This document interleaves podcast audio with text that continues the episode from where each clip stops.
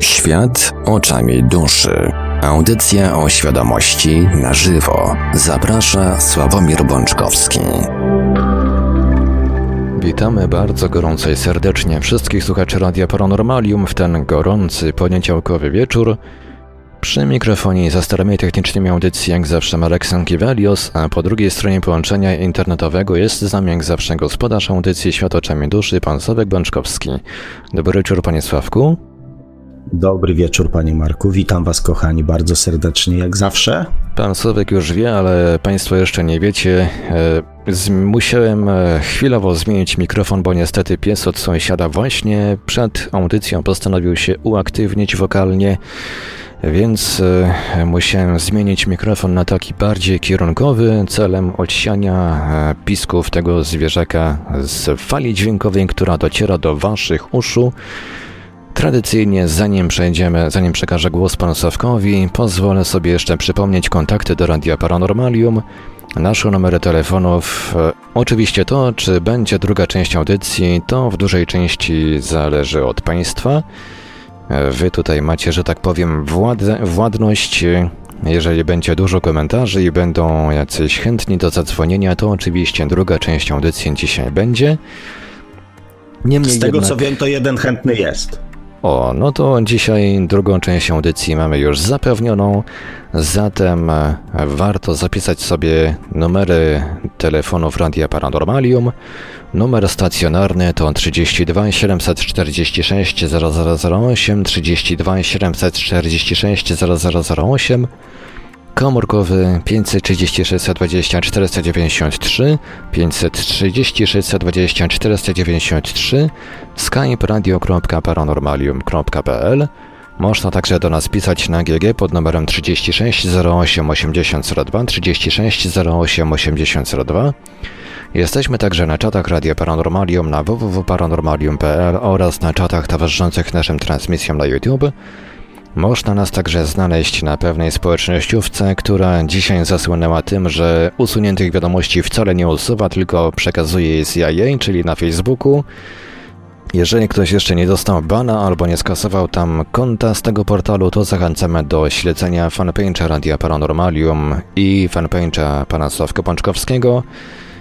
Zachęcamy do dołączenia do grupy Radio Paranormalium. Można także nam wysyłać maile na nasz adres e-mail radio@paranormalium.pl. A tych z państwa, którzy chcieliby z kimś czasem porozmawiać, a stronią od mediów społecznościowych, zachęcamy do dołączenia do naszego forum pod adresem www.forumparanormalium.pl. A więc, panie Sławku, oddaję panu głos. Dziękuję, panie Marku.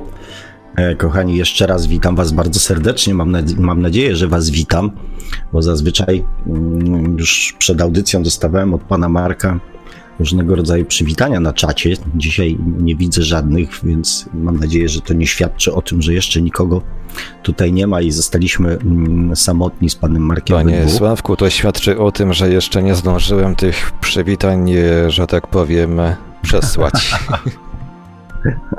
Oczywiście żartuję, panie Marku, i nie poganiam, broń Boże, nic z tych rzeczy. Taki sobie pozwoliłem na cotygodniowy suchar prowadzącego. Kochani, po pierwsze, nie zdążyłem w tym tygodniu podpisywać na wasze komentarze pod poprzednią audycją. Nie zdążyłem, tak. To słowo klucz, nie to, że nie chciałem, nie to, że nie miałem ochoty, po prostu nie zdążyłem, zajęty byłem czymś zupełnie innym, o czym wam za chwilę powiem. Natomiast bardzo mi się podobają wasze takie 32 minuta, 46 sekunda, na przykład takie wypunktowywania rzeczy takich istotnych i ważnych, które pojawiają się w audycji. Przedniej audycji nie odsłuchali, zapraszam właśnie, bo jest to fajnie tam zrobione przez was, kochani, przez słuchaczy. Natomiast zanim powiem, o czym powiem, to powiem wam na początek parę słów o sobie. Był taki apel Adama, żebym coś tam zaczął mówić o sobie, więc powiem. Oczywiście będzie to w kontekście audycji, nie będę wam opowiadał swoich przygód z harcerstwa albo z czasów, kiedy byłem nastolatkiem albo młodym, ślicznym kawalerem. Natomiast dotyczy to oczywiście spraw związanych ze świadomością, z podświadomością. Od czasu,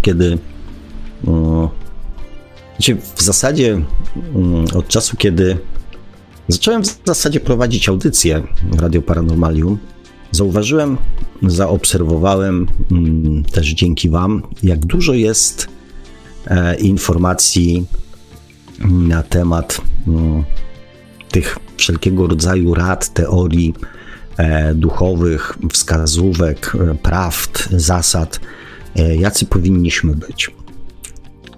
Całe mnóstwo. Zresztą cały czas się na nie napotykam. Jest mnóstwo pomysłów, sposobów, mniej bądź bardziej skutecznych, co zrobić i jak zrobić. Natomiast przez większość swojego życia zastanawiałem się, jak się zmienić.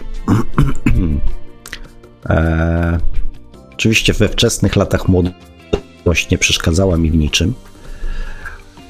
Natomiast później z czasem, z każdym kolejnym jakimś tam niepowodzeniem, rozczarowaniem, niektórzy to nazywają skrzywdzeniem przez innych ludzi, ja to nazywam nieporozumieniem, próbowałem dokonywać różnego rodzaju zmian w sobie, dochodząc do wniosku, że właśnie te wszystkie skrzywdzenia, jakieś nieporozumienia między ludźmi leżą po mojej stronie. Że jednak to ja daję przyzwolenie na pewne rzeczy, że ja ludziom pozwalam, aby mnie tak traktowali bądź nie traktowali. Pozwalam im na to, żeby robili w moim życiu to, na co oni mają ochotę, a nie na to, co ja mam ochotę. I oczywiście miałem wiele momentów w życiu, w których mówiłem, nie, ja się zmienię.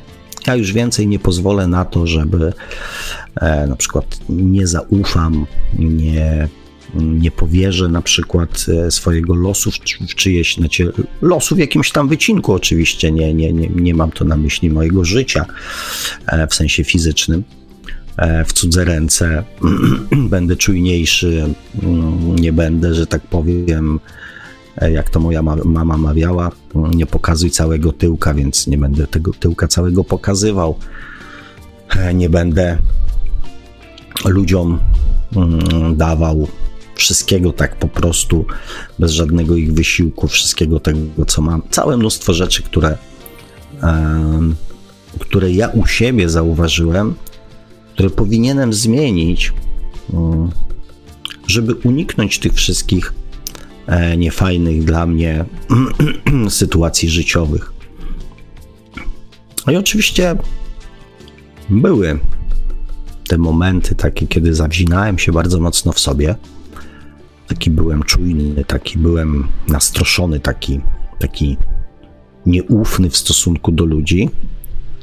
Natomiast okazywało się, że ten stan we mnie trwa stosunkowo krótko. No jakoś szybko zapominałem te niepowodzenia i za chwileczkę wracałem do swojego ulubionego sposobu zachowania, czyli co moje, to twoje. I całe resztę tych fajnych rzeczy, z których ludzie bardzo chętnie korzystają.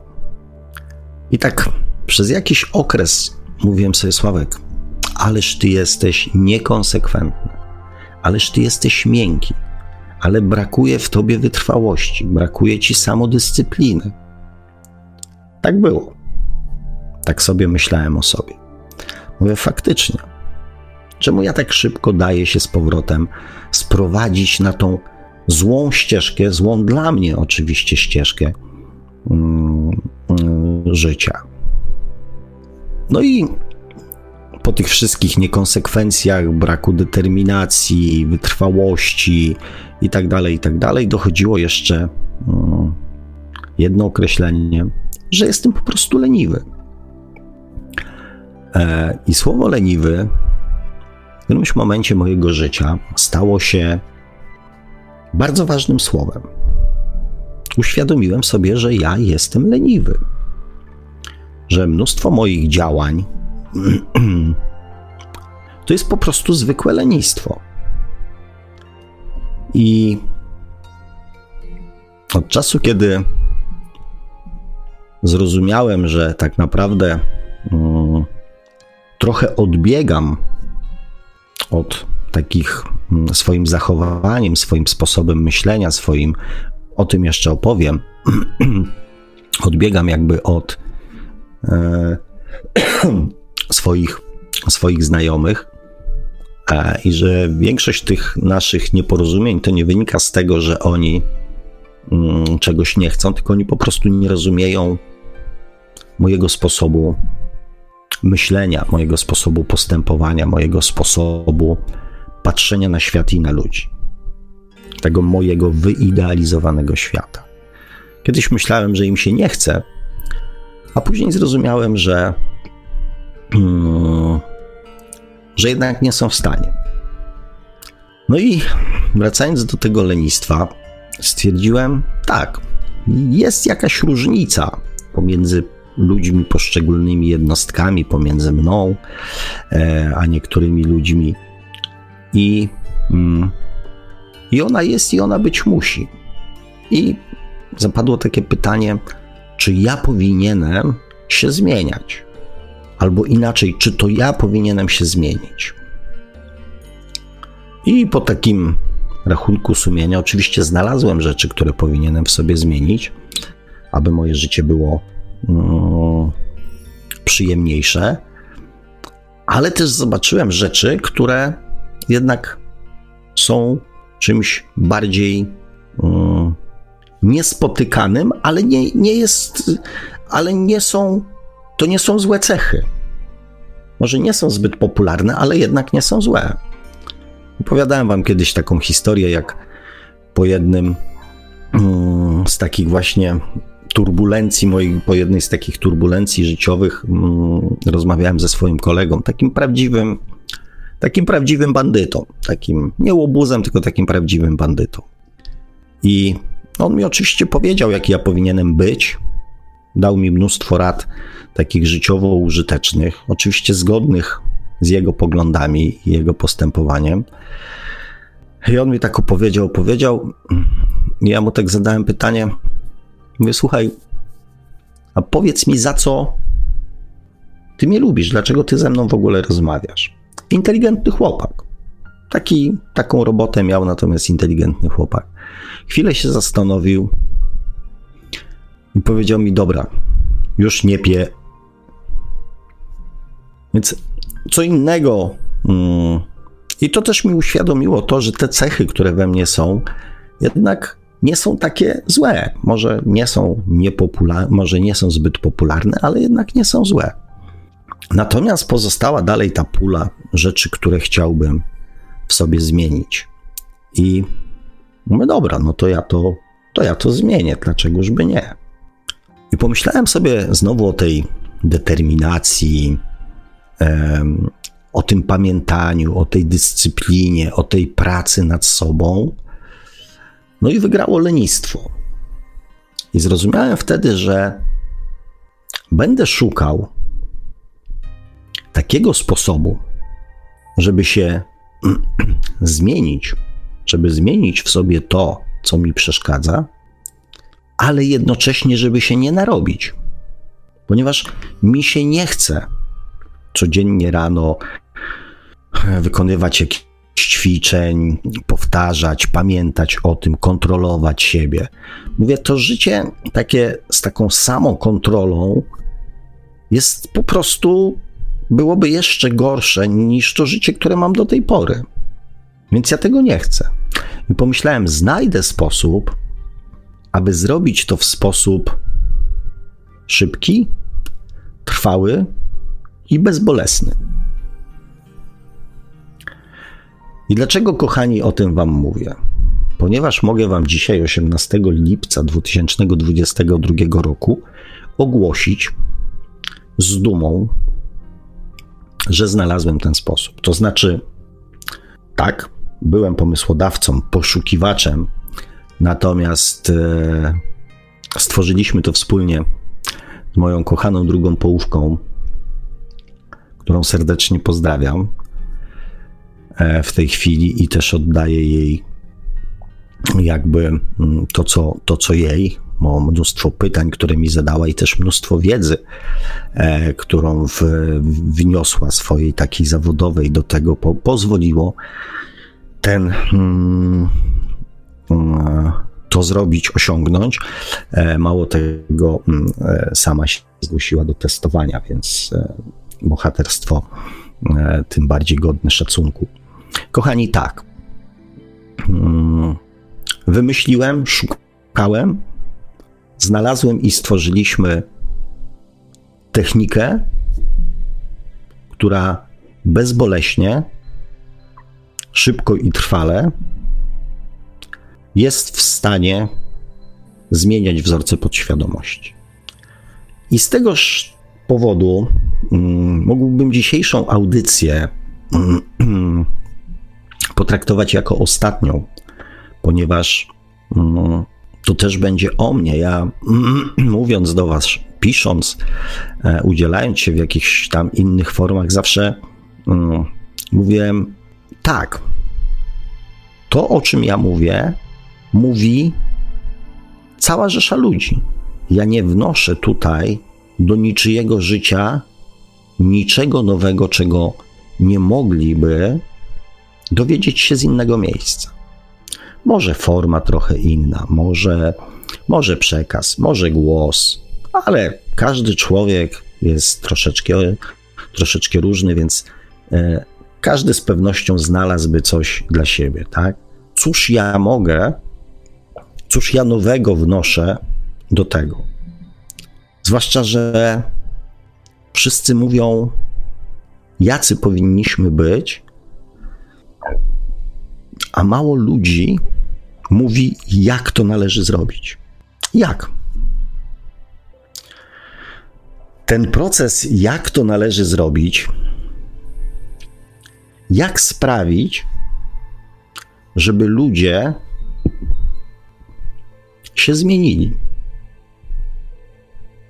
żeby stawali się lepsi, żeby przestali ufać tylko tym wzorcom, które są na ziemi, a zaczęli ufać wzorcom, które jakby pochodzą nie z tego świata, ze świata duchowego.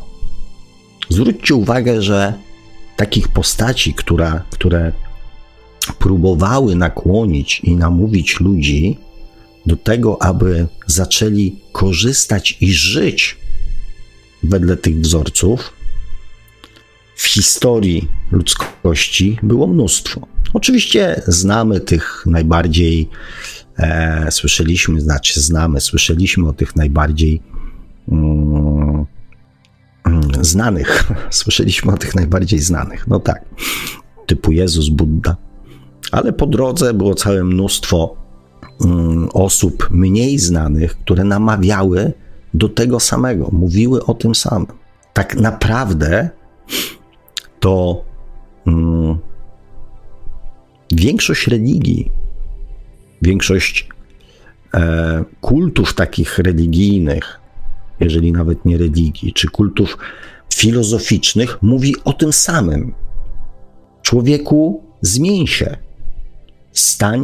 Stawaj się każdego dnia lepszym obrazem samego siebie.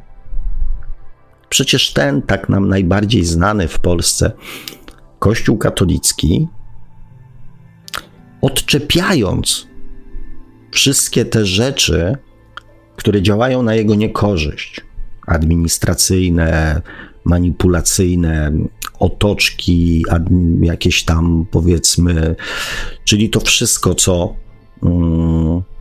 co ludzi jakby odpycha od Kościoła, nie robiło nic innego Kościół katolicki. Jak mówił, kochaj bliźniego swego jak siebie samego. Nie zabijaj, nie cudzołóż, nie kradnij. 2000 lat. tyle czasu, tyle pokoleń, tyle wcieleń ludzkich. I co? Czy ludzie są dobrzy i kochają bliźniego swego jak siebie samego? Znaczy tak, kochają, tylko traktują bliźniego jak siebie samego, bo z kochaniem to w większości wypadków nie ma nic wspólnego. Natomiast jeżeli już pojawia się miłość, to ta miłość jest dokładnie taka sama, jak jakość tej miłości jest taka sama, jak w człowieku, który tą miłość ofiarowuje. Jeżeli jest na niskim poziomie, to i drugiego człowieka będziemy traktowali na niskim poziomie. Natomiast to w dalszym ciągu ma niewiele wspólnego z wzorcami miłości, które na przykład są zapisane, znaczy z wzorcami podświadomości, z wzorcami duchowymi. One znowu mają nakładkę naszej podświadomości. Dlaczego przez tyle tysięcy lat, mimo nawoływań, próśb, gruźb, straszenia piekłem, grzechem, ludzie, nie powiem, że się nie zmienili, ale zmienili się tak mało? Dlaczego tak jest?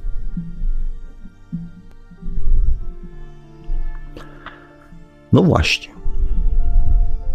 Nie dlatego, że nam się nie chce, kochani. Nie dlatego, że nam się nie chce. Bo często po przeczytaniu pięknej książki, po obejrzeniu fajnego filmu, po obejrzeniu na przykład jakiejś sytuacji życiowej, po wysłuchaniu audycji, po pójściu na warsztaty, jakieś takie, wracamy tacy trochę napompowani, tacy trochę energetycznie i emocjonalnie inni. Jakiś czas jesteśmy w stanie na tej wyższej tak zwanej wibracji wytrwać. I później co? Łubudu i wszystko wraca do normy. Jedna sytuacja jest w stanie ściągnąć nas z powrotem do tego samego bagienka, w którym byliśmy. Wracamy do tak zwanej normalności. Dlaczego tak się dzieje? Kochani, ostatnie kilka audycji bardzo dużo mówiłem o podświadomości, o ich rodzajach, jak one powstają. W ostatniej nawet pokusiłem się o nazwanie naszej podświadomości diabłem czy szatanem. Natomiast problem polega na tym, że mimo, że ja i całe mnóstwo osób przede mną i całe mnóstwo osób po mnie powie dokładnie to samo, nikt nie wierzy w podświadomość. Znaczy, jest mniej więcej tak jak z duszą. Niby jest, ale o co chodzi? I tak samo jest z podświadomością. To jest fenomen. To jest fenomen. W którejś audycji mówiłem, znaczy tam mówiłem o różnych technikach, tak? O różnych sposobach, o różnych metodach. I podczas tej drugiej części powiedziałem, nikt mnie nie zapytał, jak to zrobić. Jak to zmienić? Ponieważ fenomen ludzkiej podświadomości jest taki, że bez względu na to, co człowiek według tych wzorców podświadomości robi, to wszystko jest dobre i właściwe. Wszystko. Kochani, stworzyłem, tworzę, poprawiam, że tak powiem, afirmację terapeutyczną, tak ją mogę nazwać. Jeżeli chcecie mieć swój własny wkład w to, też chcecie dołożyć do tego cegiełkę, to napiszcie mi jedną cechę swojego charakteru, którą chcielibyście albo wyrzucić, albo zmienić, albo dodać. Co w waszym przekonaniu? Jedna rzecz, jedna cecha, co w waszym przekonaniu może podlegać korekcie. korekcie, czyli albo wyrzuceniu, albo dodaniu, albo transformacji. Na przykład jest, ale jest jej za mało, jest, ale jest jej za dużo. Jedno. Usiądźcie teraz, bardzo was proszę, i zastanówcie się chwilę nad jedną cechą, którą chcielibyście w sobie zmodyfikować. Dałem wam chwilkę, żeby was nie rozpraszać. Jaką macie refleksję teraz? Czy to jest łatwe zadanie, żeby odkryć w sobie coś, co w przekonaniu waszej podświadomości należałoby w sobie zmienić? Nie jest łatwe. I w tym tkwi cały problem. My tak naprawdę widzimy skutki w naszym życiu, że nasze życie jest nie takie, jakbyśmy chcieli. Natomiast to nie my jesteśmy nie tacy, jak trzeba. To nasze życie jest nie takie, jak trzeba. Chcielibyśmy, żeby było inne, ale rzadko kto efekty i skutki, które pojawiają się w życiu, łączy z własną osobą. Rzadko kto.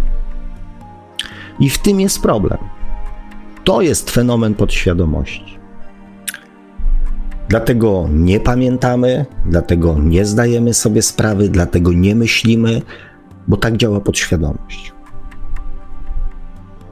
Nie wiem, czy to jest właściwy moment, ale chwilę przed audycją, jak odpalałem Messengera i coś tam, że tak powiem się, miałem chwilę czasu, wpadłem na artykuł Karola Walczaka o system nagradzania i kar. Ivan Petrovich Pavlov w swoim słynnym eksperymencie psy Pawłowa pokazał, jak działa odruch warunkowy. Przez pewien czas podawał on zwierzętom jedzenie i jednocześnie używał sygnału dźwiękowego. W ten sposób wytworzył skojarzenie między tymi dwoma zdarzeniami. Kiedy pies zaczyna jeść, tworzy mu się więcej śliny w pysku, aby strawić pokarm. Następnie zdecydował, że użyje tylko dźwięku, bez podawania jedzenia. Psy zareagowały gotowością i nadpobudliwością, a z ich pyska zaczęło toczyć się więcej śliny. Pamiętasz te sformułowania z dzieciństwa? Mięsko zjedz, ziemniaczki zostaw. Jak zjesz brokuły, to dostaniesz deser. Jak posprzątasz biurko, to pójdziemy na lody.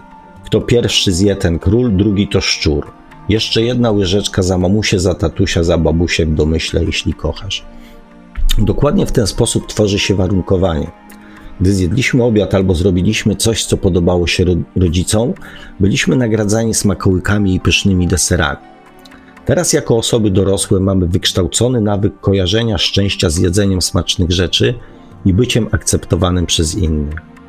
Ponadto w dawnych czasach wszelkie święta i uroczystości, w tym rodziny, imieniny, hucznie obsypywane były słodkościami. Stąd mamy też silnie zakotowaną przyjemność z systemem nagradzania. Jest i dobra wiadomość, ponieważ samemu możesz tworzyć swój własny system nagradzania i kar, możesz połączyć dowolną nagrodę z czymś, co wymaga od ciebie nakładu pracy czy wytężonego wysiłku. To dotyczyło osób otyłych, to była rada dla osób otyłych. PS, jeśli jesteś rodzicem, mój skromny apel kieruję w twoją stronę. Przeczytaj chociaż 3 książki o świadomym wychowaniu dzieci. Niech negatywne, pokoleniowe wzorce wychowania zakończą się na tobie. Sam widzisz, jak bezrefleksyjnie powielanie schematów rodzinnych może wywrzeć daleko idące skutki. Oczywiście to nie jest tak do końca idealny przykład, natomiast jakby pokazuje właśnie te wszystkie uwarunkowania podświadomości. Ja, jak za pomocą technologii VR, o czym wam opowiadałem, zobaczyłem, do jakiego stopnia nasza podświadomość decyduje o naszych zachowaniach łącznie z objawami psychosomatycznymi. Pamiętacie to, co opowiadałem, jak jechałem na rolce wyskakiwałem w powietrze i miałem ścisk w żołądku. Gro ludzi przy różnego rodzaju tego typu rzeczach miewa również torsję, zawroty głowy, czyli objaw taki typowy, który wynika z błędnika. A tu, będąc w pozycji nieruchomej, mózg wysyłał takie informacje, jakby nasz błędnik po prostu wariował i powodował uściski w żołądku, wymioty, zawroty głowy, aż wręcz ludzie zrzucali z siebie okulary, nie mogąc wytrzymać tej presji. Więc jak ja to zrozumiałem, to zacząłem się zastanawiać, jak daleko to jeszcze jest zaawansowane. Natomiast my, kochani, tego nie widzimy. I ważne jest to, jeżeli oczywiście, tak jak każdy z was pragnie zmienić swoje życie, nauczyć się powiązywać konkretne sytuacje życiowe ze swoimi konkretnymi zachowaniami, cechami charakteru, odruchami podświadomości. Żeby za was zachęcić,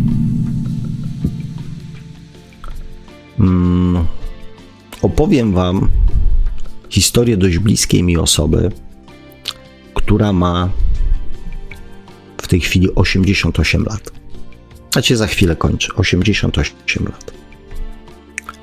Osoba, ogólnie rzecz biorąc, znana mi przez bardzo długi okres czasu, ogólnie zgorzkniała, inteligentna, ale raczej negatywnie nastawiona do ludzi, pozbawiona w którymś momencie kłótliwa, uwielbiająca udowodnić swoje racje, nie potrafiąca przyznać się do błędu.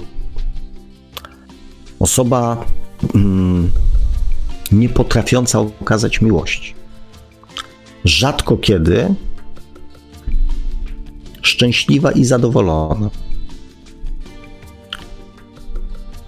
Z wiekiem, po przejściu na emeryturę, zaczęła coraz bardziej opadać z sił. W zasadzie straciła sens jakiegoś tam życia. Słaba fizycznie, bardzo słaba fizycznie. Nie była w stanie pokonać drogi, nie wiem, 300 metrów do sklepu. Wchodzenie po schodach to był po prostu dramat. I zdarzył się cud. Kochani, straciła pamięć. Straciła pamięć. To znaczy, ma jakieś tam skojarzenia odnośnie córki, czasami, najczęściej córkę poznaje, syna rzadziej, wnuczków sporadycznie. A kto ty jesteś?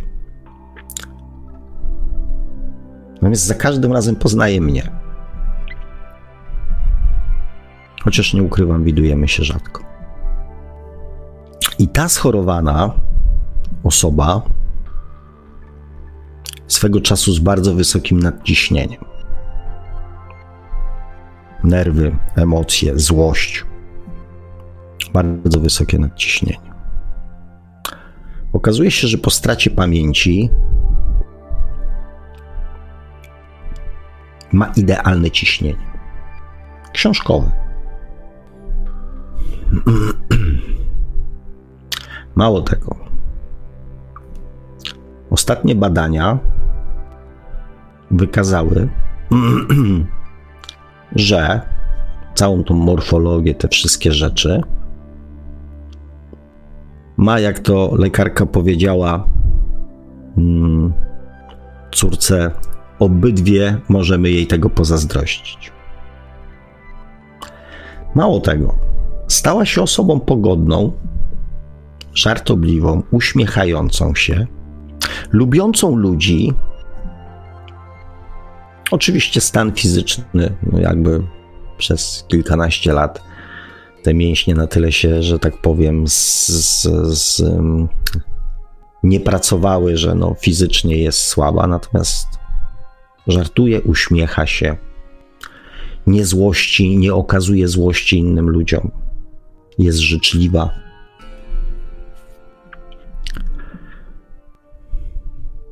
Straciła pamięć. Odcięło jej podświadomość. I zdarzył się cud.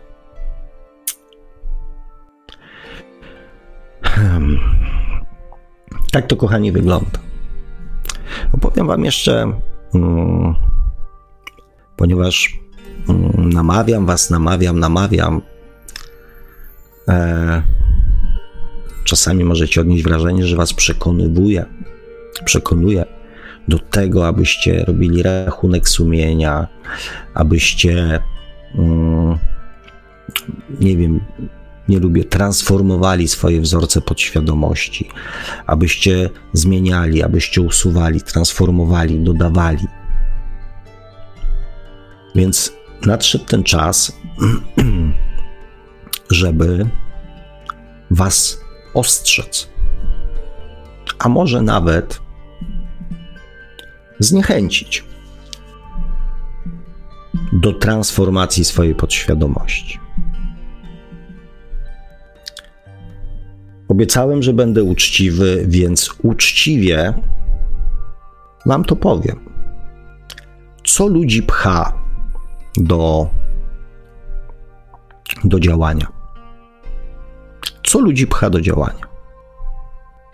Dlaczego ktoś, wymyślił sobie plan, że będzie miał bardzo dużo pieniędzy? Że chce być najbogatszy, w mieście, w województwie, w Polsce, w Europie, może nawet na świecie. Po co mu pieniądze,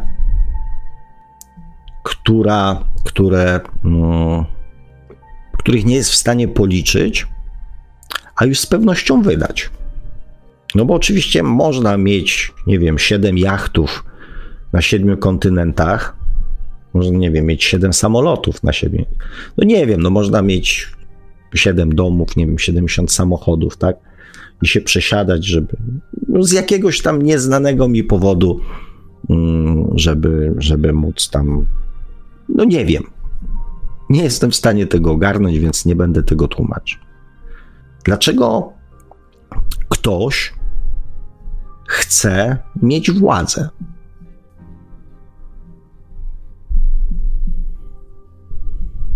Przecież, otwierając swoją własną firmę, zarabia się pieniądze, owszem, z dużym ryzykiem, z jakimś tam ryzykiem, ale bez ryzyka tego, że ktoś mnie znienawidzi, że ktoś będzie na mnie źle mówił, że ktoś będzie mnie paluchami wytykał i że za którymś razem w końcu gdzieś, po 4 latach czy po iluś tam latach po prostu mnie wyrzucą z tego czy z tamtego i nie mogę być sobą. Mając swoją własną firmę, można być sobą. Można chodzić ubranym tak, jak się chce, można przychodzić do pracy, kiedy się chce, można jeździć takim samochodem, jakim się chce, można się upić, zeżygać i spać na ławce. Politykom, celebrytom, osobom znanym tego nie można. Więc po co taki ciężar życia komuś? Po to, żeby osiągnąć sławę czy władzę? Co go pcha do tego, żeby to zrobić? Po co ryzykować, zdrowiem, może życiem nawet, dobrem rodziny, dla osiągnięcia takich celów? Co ludzi do tego pcha? Podświadomość. Podświadomość jest motorem napędowym do podejmowania działań przez większość ludzi. Ja się kiedyś swoich córek zapytałem, jakie ciuchy by nosiły, jaki miałyby telefon, jakie miałyby, urządzenia w domu, gdyby nie było reklam. Zastanówcie się, czy gdyby jedno dziecko do przedszkola nie przyniosło czegoś, to czy kupilibyście to własnemu dziecku? Imprezy urodzinowe w przedszkolach i w szkołach zaczynają się wtedy, kiedy zrobi to pierwsze dziecko i zaprosi 7 czy 10 innych dzieci. No więc te dzieci, czyli ich rodzice, muszą zrobić takie same imprezy na urodziny i zaprosić to dziecko plus dodatkowo inne, które to inne później robią coś tam, tak? Kto wyznacza to, co jest człowiekowi potrzebne? Jak powinien wyglądać wystrój w mieszkaniu? Czy telewizor 40-calowy jest gorszy od telewizora 60-calowego? Czy posiadanie 4K jest gorsze od 8K? Czy samochód 7-letni jest gorszy od 3-letniego? Czy ta marka samochodu jest gorsza od innej marki samochodu? Czy krawat wystający 2 cm poniżej paska jest właściwy? I czy powinno zapinać się jeden guzik w marynarce, czy 2? Czy można zakładać białe skarpety do sandałów? Czy w tym roku można iść w pastelowej sukience na wesele? Czy można iść drugi raz w tej samej sukience na imprezę do tej samej rodziny? Czy Johnny Walker jest lepszy czy gorszy od Balantańca? Czy ta szkoła jest lepsza od tej szkoły i czy ten zawód jest lepszy od innego zawodu? Czy bycie dyrektorem jest bardziej wartościowe dla firmy niż bycie pracownikiem fizycznym? Czy bycie śmieciarzem jest bardziej uwłaczające niż bycie ogrodnikiem? A propos śmieciarzy.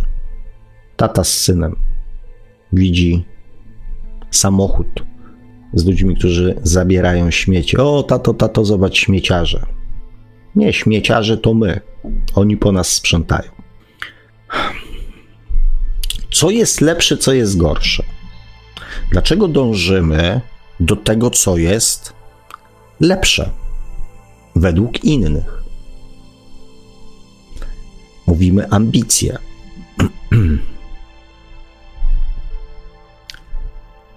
Dla jakich wartości poświęcamy swoje życie? Ja nie mam nic przeciwko jakby dobrobytowi. Tylko jaką cenę musimy często za ten dobrobyt zapłacić? O Jezu, ty masz jeszcze ten stary telewizor tam 1028x760? O Jezu, przecież na tym się nie da oglądać. Impreza rodzinna. Ja tu kupiłem sobie 65 cali, wiesz, smartfon, blamtfon, on się sam łączy, wiesz, nawet kuźwa filmy sam nagrywa już chyba teraz. Ja w ogóle mogę oglądać tu wszystko, wiesz, tu podłączam, tu tego, tu dźwięki, tu wysyła sygnał, wiesz, przywołuje, szczeka, jak złodziej podchodzi. Po prostu full wypas. Musisz mieć taki telewizor. Twoje dziecko musi mieć taką zabawkę, bo już większość dzieci ma taką zabawkę w przedszkolu. Więc nie zrobisz dziecku krzywdy, bo zaraz go będą wytykali paluchami. Mógłbym napisać na ten temat książkę grubszą od Panoramy firm. Kojarzycie taką książkę Panorama firm? Gdzie były spisywane numery telefonów do wszystkich w Polsce, do wszystkich firm. Albo książki żółte, takie żółto-czarne książki telefoniczne. O, to też była kniga. Grubszą, albo bym napisał grubszą niż te, że tak powiem, dwie razem ze sobą wzięte do kupy. Ja oczywiście widzę czata, coś tam zeszło. Ja oczywiście wiem, że część z was powie, ja tego nie robię, a inni to robią, a w ogóle ludzie są głupi. Nie, ludzie nie są głupi. Ludzie mają taką, a nie inną podświadomość. I to podświadomość jest siłą napędową do doświadczania. Tak, kupimy sobie 40, 50, 60, 80 calowy telewizor. Będziemy oglądać w coraz większej jakości z coraz większą ilością szczegółów i nadal się kłócić w rodzinie, kto ma trzymać pilota i czy oglądamy dzisiaj mecz czy serial. Choćbyśmy mieli 157-calowy telewizor. Czemu poświęcamy swoje życie? Czemu wakacje we Włoszech są lepsze od wakacji na Mazurach? No teraz to głupi przykład, przepraszam, się wyrwałem teraz. Teraz we Włoszech jest taniej niż na Mazurach, więc już rozumiem, dlaczego wakacje we Włoszech są lepsze od wakacji na Mazurach czy nad morzem. Ale już jakby nie wchodząc w szczegóły ekonomiczne, tak? Czemu chcemy coś zwiedzać? Czemu chcemy coś zobaczyć? Czemu mamy potrzebę oglądania zabytków? Bywania w jakichś miejscach, z którymi nas nic nie łączy. O których moglibyśmy się dowiedzieć równie dobrze, albo obejrzeć zdjęcia, albo obejrzeć je z kamerki na przykład w internecie już teraz. Ale nie, wydamy 10 000 złotych, żeby... Egipt? Nie, już nie. Turcja? Turcja nie. Może Dominikana? O. Może Kanary? Nie, Kanary już też. Może Meksyk? O, Dominikana. Bali? O. To jeszcze komuś imponuje. Nie chcę w to wchodzić. Natomiast zastępując te wzorce, musisz, powinieneś, trzeba, należy być takim, mieć to, zachowywać się tak. Wyobraźcie sobie, że tego wszystkiego nie macie. Że nie macie, że wstajecie któregoś pięknego dnia i mówicie sobie: ja pierdzielę, ja nic nie muszę. Nie muszę się malować. Nie muszę się zastanawiać, jak mam się ubrać. Nie muszę być na tą godzinę. Nie muszę jechać samochodem. Mogę pojechać rowerem. Mogę założyć krótkie spodenki i adidasy. Mogę mieć rozpuszczone włosy. Mogę się nie ogolić. Mogę się, kurde, nie uśmiechnąć do tego sąsiada, który wczoraj w nocy robił awanturę i rzucał szklankami i bił swoją żonę. Mogę się do niego nie uśmiechnąć. Mogę mu powiedzieć: ty chamie prostaku.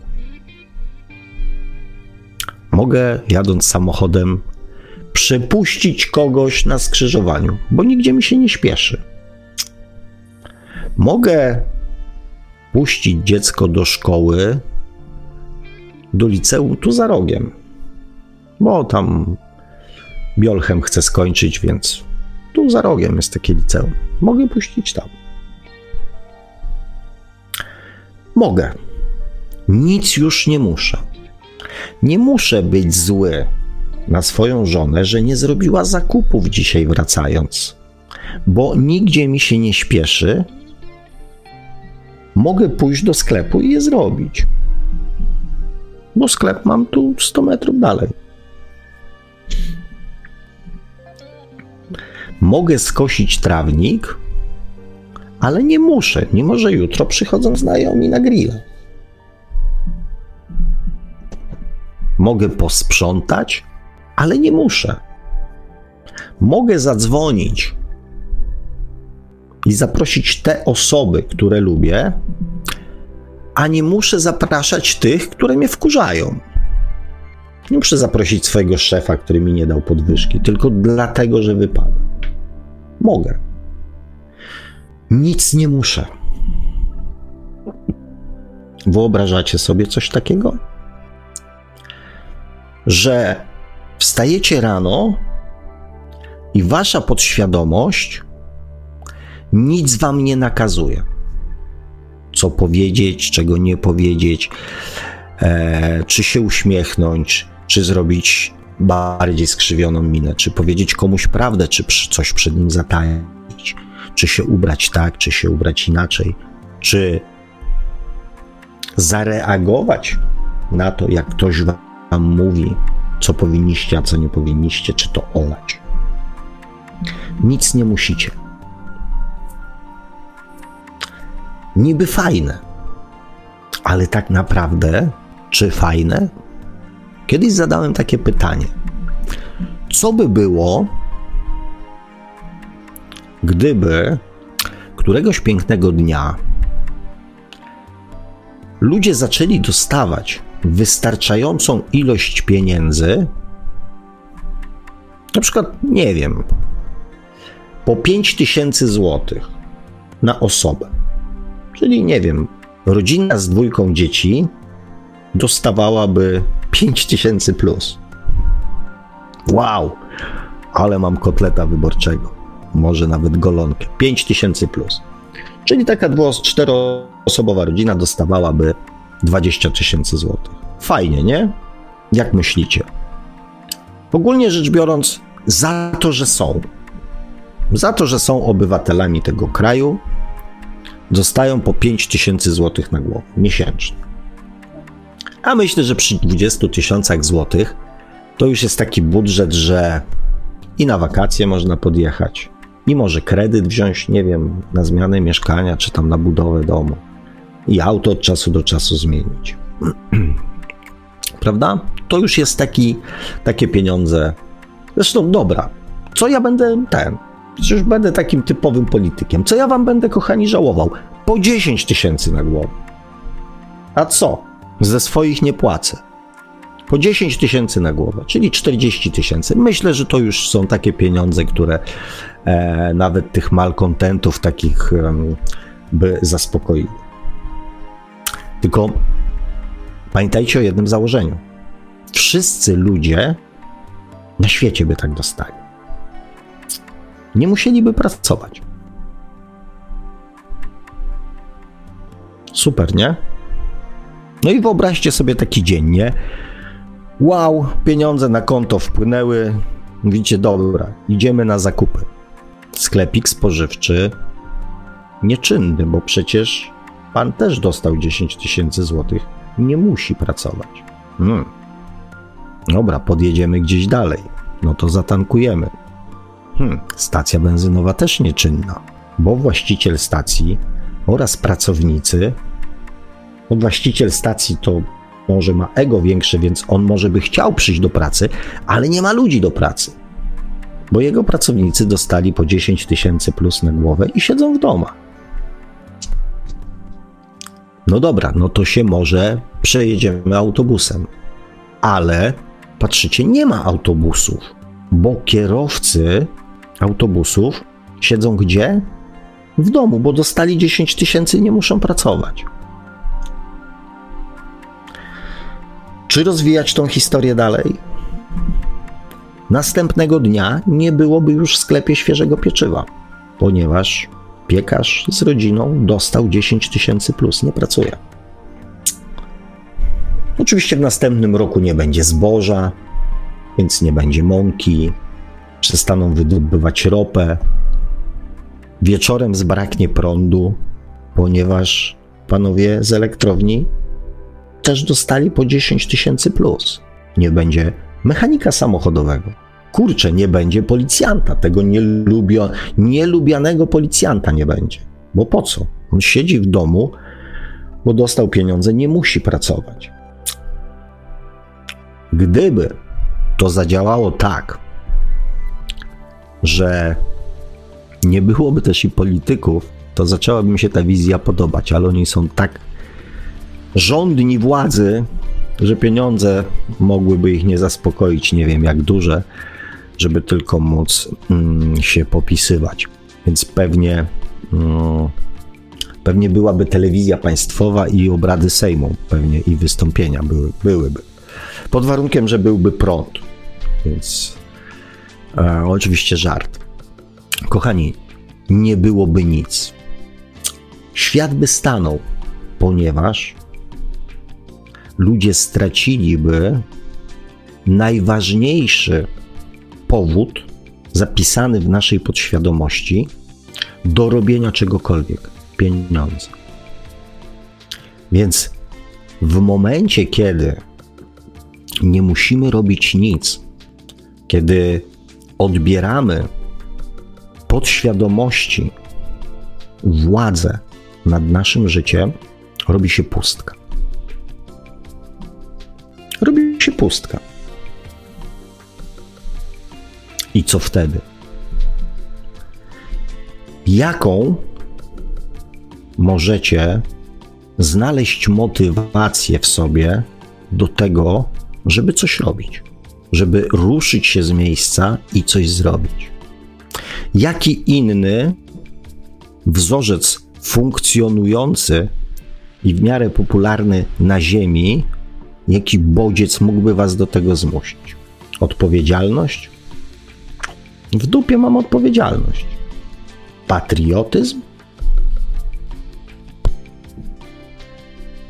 Mało chwytliwy. Może strach. O. No ale co ja mogę sam zrobić? Sam nic nie zrobię. Nie ma. Robi się, kochani, pustka. I dlatego pozostaje w myśl starej zasady, jak trwoga to do Boga, szukanie czegoś w świecie duchowym.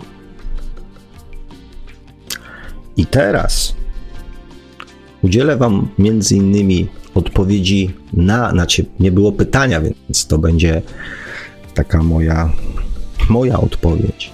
Dlaczego ja mówiłem w audycjach do tej pory na przemian o podświadomości i o miłości do samego siebie?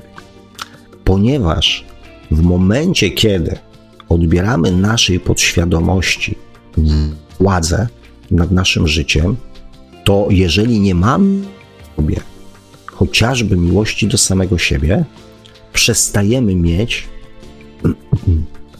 motywację do działania, do robienia czegokolwiek. Dlatego te wzorce duchowe w postaci miłości do siebie, miłości do innych ludzi, mogą stać się dla nas siłą napędową, bo wtedy zaczynamy funkcjonować, bo chcemy zrobić coś dobrego, bo chcemy zrobić coś dla innych ludzi.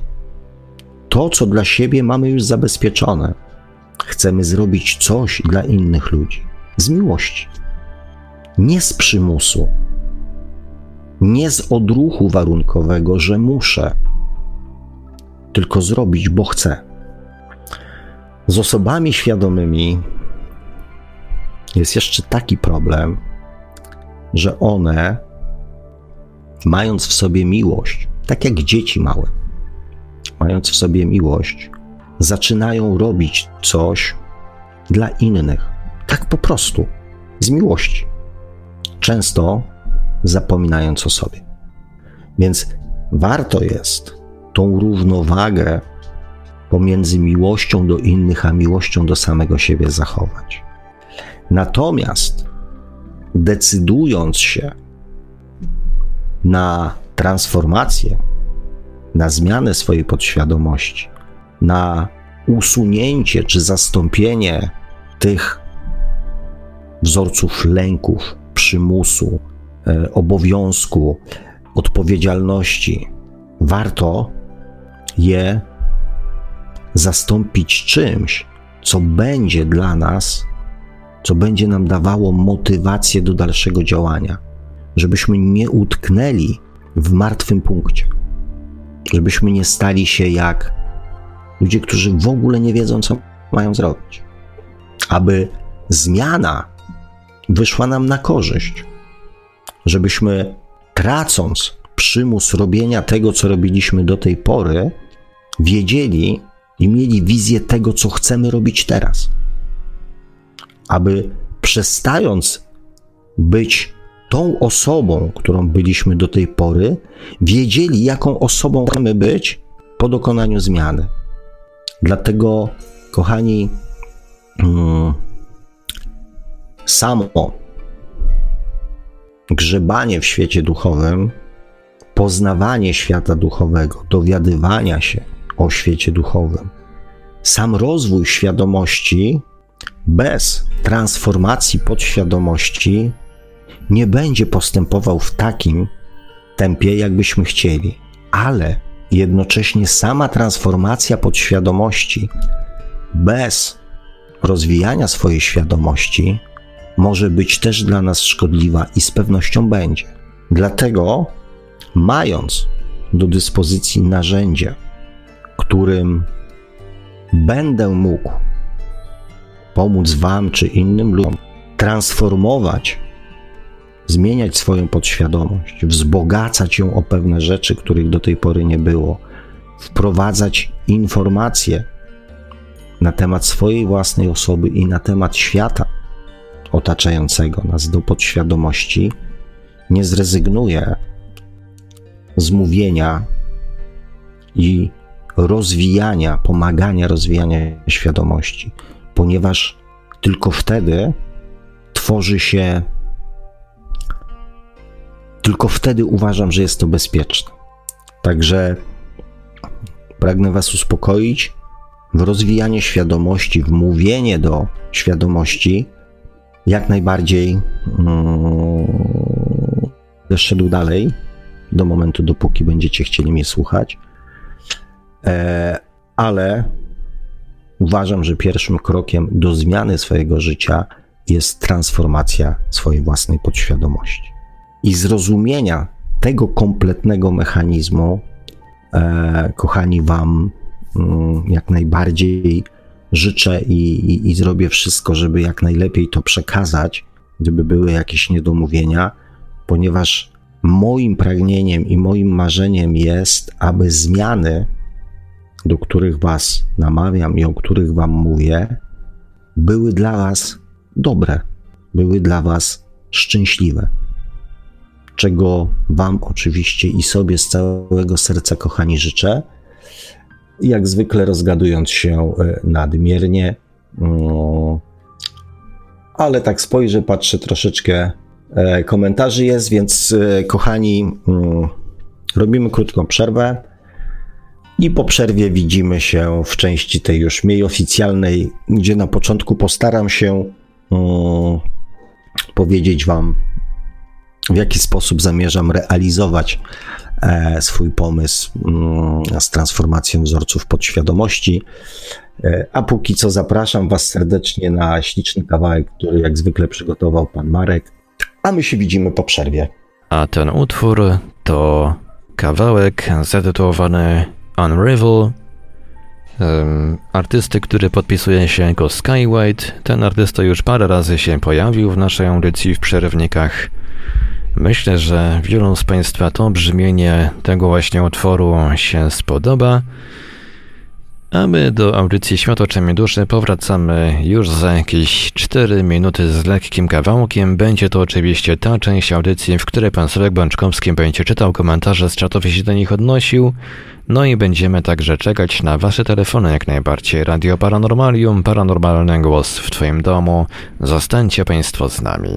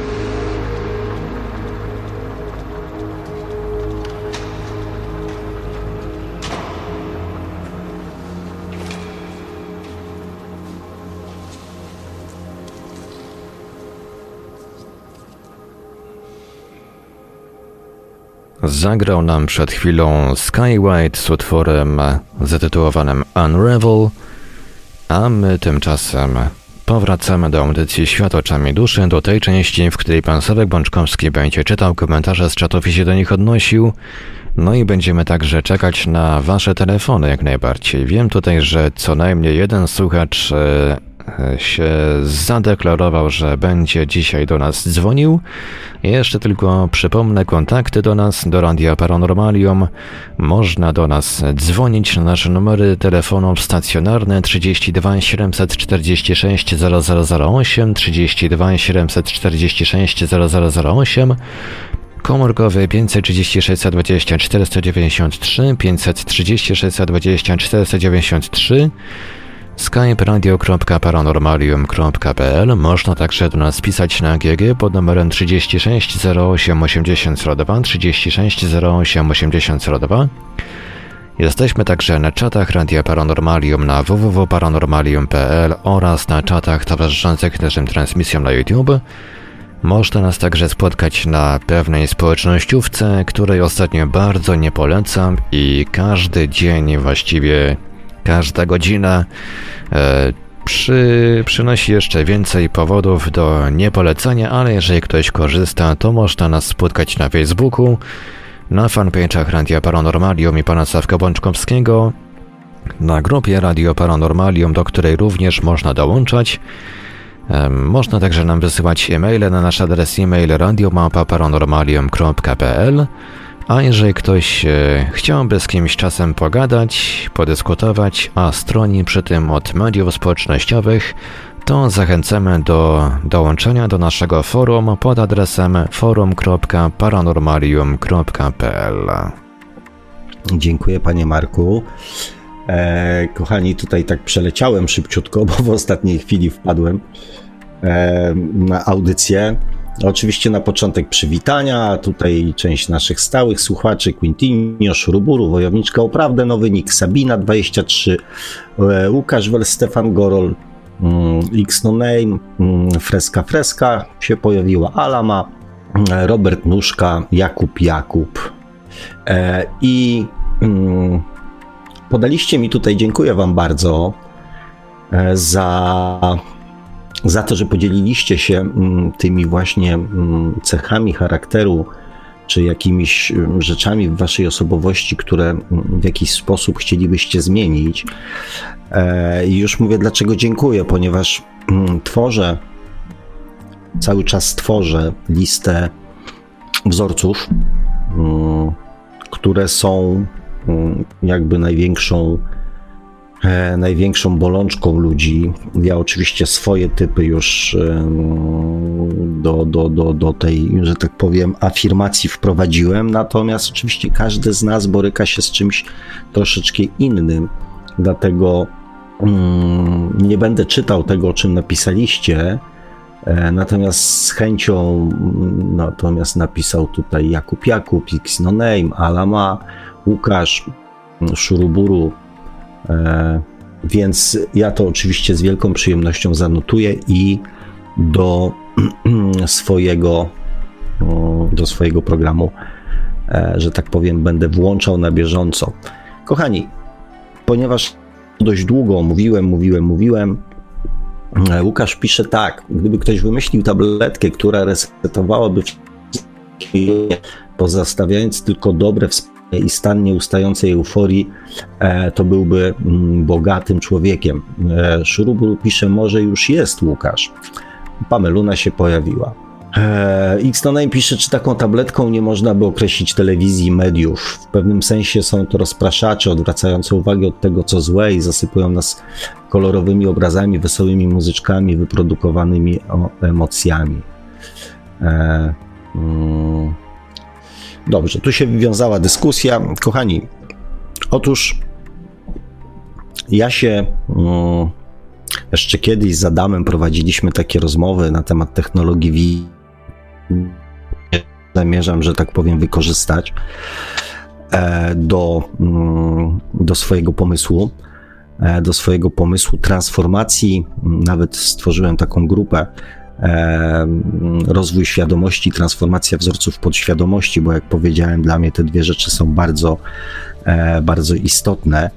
Natomiast pierwszą rzeczą, którą w moim przekonaniu każdy powinien zrobić dla samego siebie, to jest zmienić swój sposób myślenia o samym sobie. Czyli to, o czym było w ostatnich audycjach, o tym wszystkim, co popchnęliśmy w niepamięć, o tym wszystkim, co zapamiętaliśmy, co w dzieciństwie mówiono o nas, co mówiono do nas i o naszych szansach, naszych możliwościach, o tym, jak powinniśmy żyć, jak powinniśmy postępować. Moim zdaniem resetowanie to nie jest właściwy kierunek. To właśnie z Adamem, jak rozmawialiśmy, to padł taki tekst, czy to nie jest zabawa w Boga. Bo jednak też tutaj X-Nonay pisze, że te doświadczenia mają nas czegoś nauczyć. I jak najbardziej one powinny zostać w naszej pamięci. Natomiast sposób oceny tych doświadczeń przez pryzmat nowego spojrzenia na samego siebie, to jest moim zdaniem ten kierunek, w którym powinniśmy zmierzać. I ja dlatego też nie chcę za pomocą tej techniki, tej metody niczego likwidować. Jedyne, co chciałbym, to dać człowiekowi możliwość spojrzenia na siebie i na to, co dzieje się w jego życiu z innej perspektywy. Z perspektywy nie muszę, ale mogę dokonać wyboru, jak na przykład się zachować, jak postąpić, jak zareagować. Dograć do podświadomości to, czego w niej do tej pory nie ma. Pozostawiając człowiekowi wolną wolę na to, aby mógł podążyć tą ścieżką bądź tą ścieżką.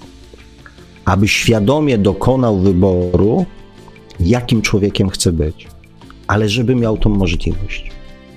Natomiast sam proces dodawania jest już terapeutycznie uzdrawiający, ponieważ przestajemy myśleć o sobie jako o złych osobach.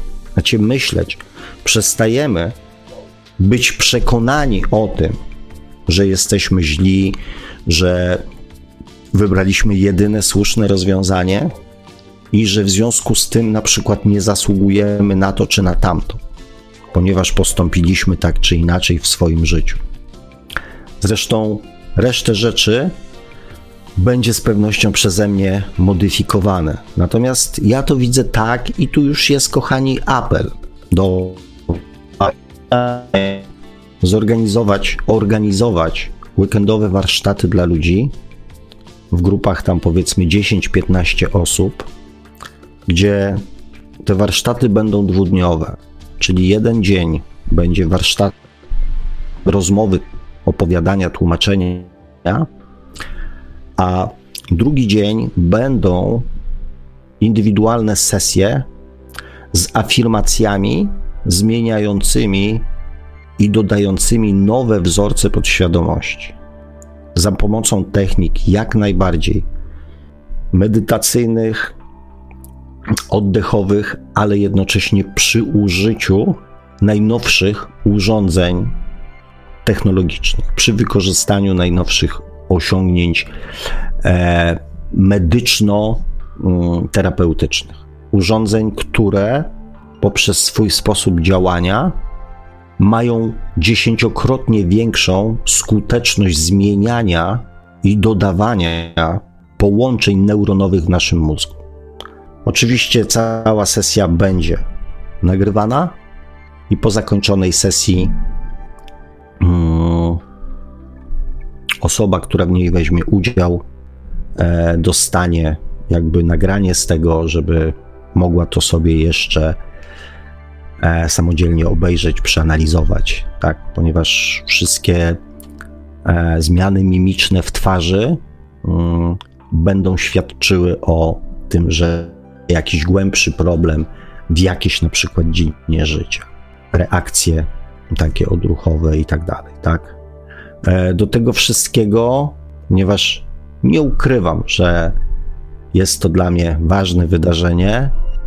Będę chciał też zachęcać was, kochani, znaczy tych, którzy będą mieli, do współpracy w tym projekcie, czyli jakby będę chciał, abyśmy tworzyć warsztaty dla osób, którzy będą chcieli za pomocą tej techniki jakby pracować w swoich, że tak powiem, okolicach, tak? No ja nie wszędzie jestem w stanie na tą chwilę dotrzeć, a poza tym być może niektórzy będą potrzebowali, nie wiem, jeszcze jednej, drugiej, może jeszcze tam jakiejś sesji szczepionki przypominającej, więc też będę chciał robić warsztaty dla osób, które tą technikę będą chciały dalej propagować, używać i w ten sposób pomagać innym.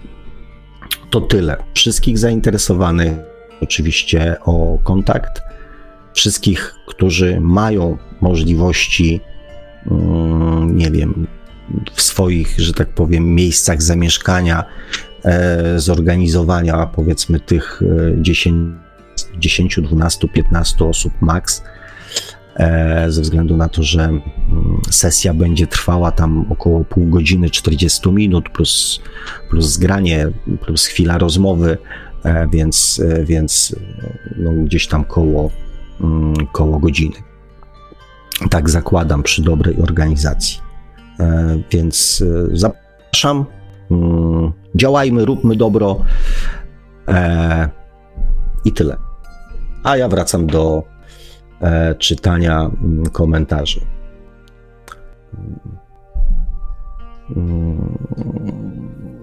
Łukasz napisał: dążymy do tego, co lepsze, bo czujemy wewnętrzny lęk przed brakiem akceptacji.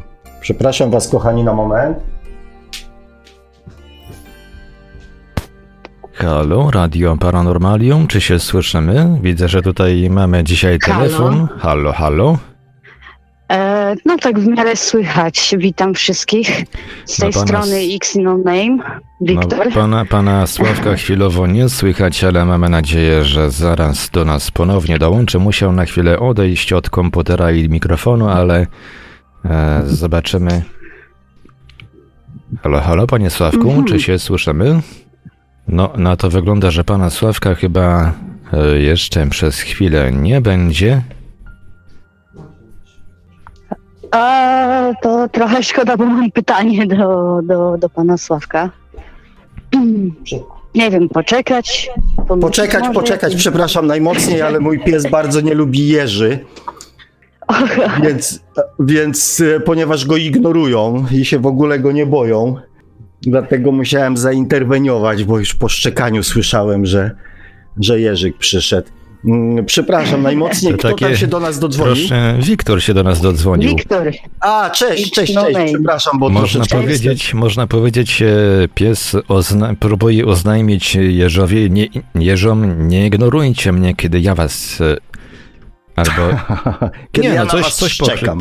Pokręciłem. No, także... Przepraszam, ale by się tam zaszczekał bidulek, więc musiałem zainterweniować. Witaj, Wiktorze, przepraszam najmocniej. Cóż, chciałem powiedzieć, nie ignorujcie tego, że ja was nie ignoruję. O. Dokładnie. Próbował być groźny, tak? Tak jest. No to tak, pierwsze co, to najpewniej się zgłaszam, jeśli chodzi o te warsztaty. Dobrze, super. To bardzo chętnie wezmę udział. No i właśnie chciałem się odnieść i troszeczkę dopytać, bo na czacie rozwinęła się tam między mną, a między innymi Łukaszem rozmowa na temat różnych doświadczeń, różnych wzorców. I to był ostatni komentarz, jaki jeszcze widziałem przed telefonem. To właśnie napisał Łukasz: jeśli potrafimy je zrozumieć, to podnoszą rozwój, ale co jeśli tkwimy w przeszłości? I właśnie, Sławku, bardzo często mówisz o tym, że nie pytamy jak ruszyć, co zrobić, jak się oderwać od tej przyszłości, w sensie w jaki sposób zamknąć przeszłość jako przeszłość. Znaczy, no i tu jest właśnie kwestia właściwej interpretacji doświadczeń, przez które przechodzimy. I my mamy w podświadomości, to jest właśnie jeden z bardzo ważnych wzorców podświadomości, który w pierwszej kolejności powinien być zmodyfikowany. Ponieważ w naszej podświadomości niepowodzenia są traktowane jak nauczki, a nie jak nauka. Mhm. I za wszystko to, to jest następny wzorzec podświadomości, za wszystko to, co wydarzyło się złego, co my zrobiliśmy źle. Nawet jeżeli, nie wiem, byliśmy przez kogoś skrzywdzeni, ale w naszej podświadomości jest wzorzec pod tytułem ale z ciebie ciapa, nie potrafisz sobie poradzić z prostymi sytuacjami, to w naszej podświadomości powstaje wzorzec wymierzenia sobie kary.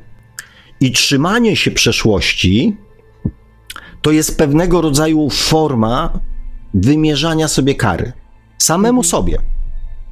Dlatego ten wzorzec kary i nauki, która jest właśnie doświadczeniem, które ma nam pokazać, czego nie powinniśmy robić w przyszłości, jest w pierwszej kolejności do modyfikacji. Masz na myśli to, że modyfikacja powinna polegać na samym spojrzeniu na te wydarzenia, niejako to oznacza, że jesteś w taki sposób albo taki złą osobą, tylko to już było doświadczone i należy z tego doświadczenia nauczyć się, jaki jest potencjalny efekt danego zachowania. Ale przyjacielu, jeżeli patrzysz na to z poziomu świadomości, to tak, to rozumiem, że stało się to i to, to już było, to minęło i tak to rozumiem. Natomiast jest to działanie mentalne, a podświadomość jest bardziej emocjonalna i będzie nam podsuwać przykre emocje. I w ten sposób ta kula śnieżna będzie się tylko nakręcać. Z poziomu świadomości radzić sobie z tymi emocjami. No więc emocje są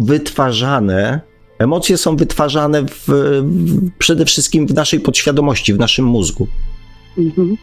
Tak jak pamiętasz jedną z naszych rozmów, ja powiedziałem, świadomość jest bezemocjonalna. No tak.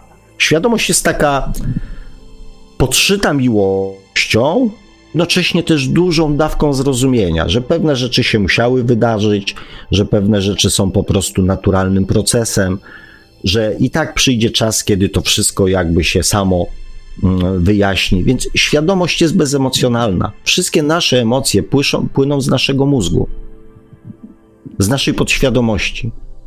I mentalnie, świadomościowo sobie możemy pewne rzeczy tłumaczyć, rozumieć, akceptować, ale emocjonalnie, jeżeli nie zmienimy naszej podświadomości, to wzorzec nadal, nie wiem, cierpienia, wzorzec sobie kary, wzorzec obniżania swojej samooceny będzie cały czas w nas tkwił.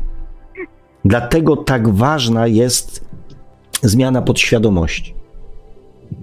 I możemy ją zmieniać na dwa sposoby, albo świadomie transformując, albo idąc w kierunku takiej naprawdę prawdziwej miłości.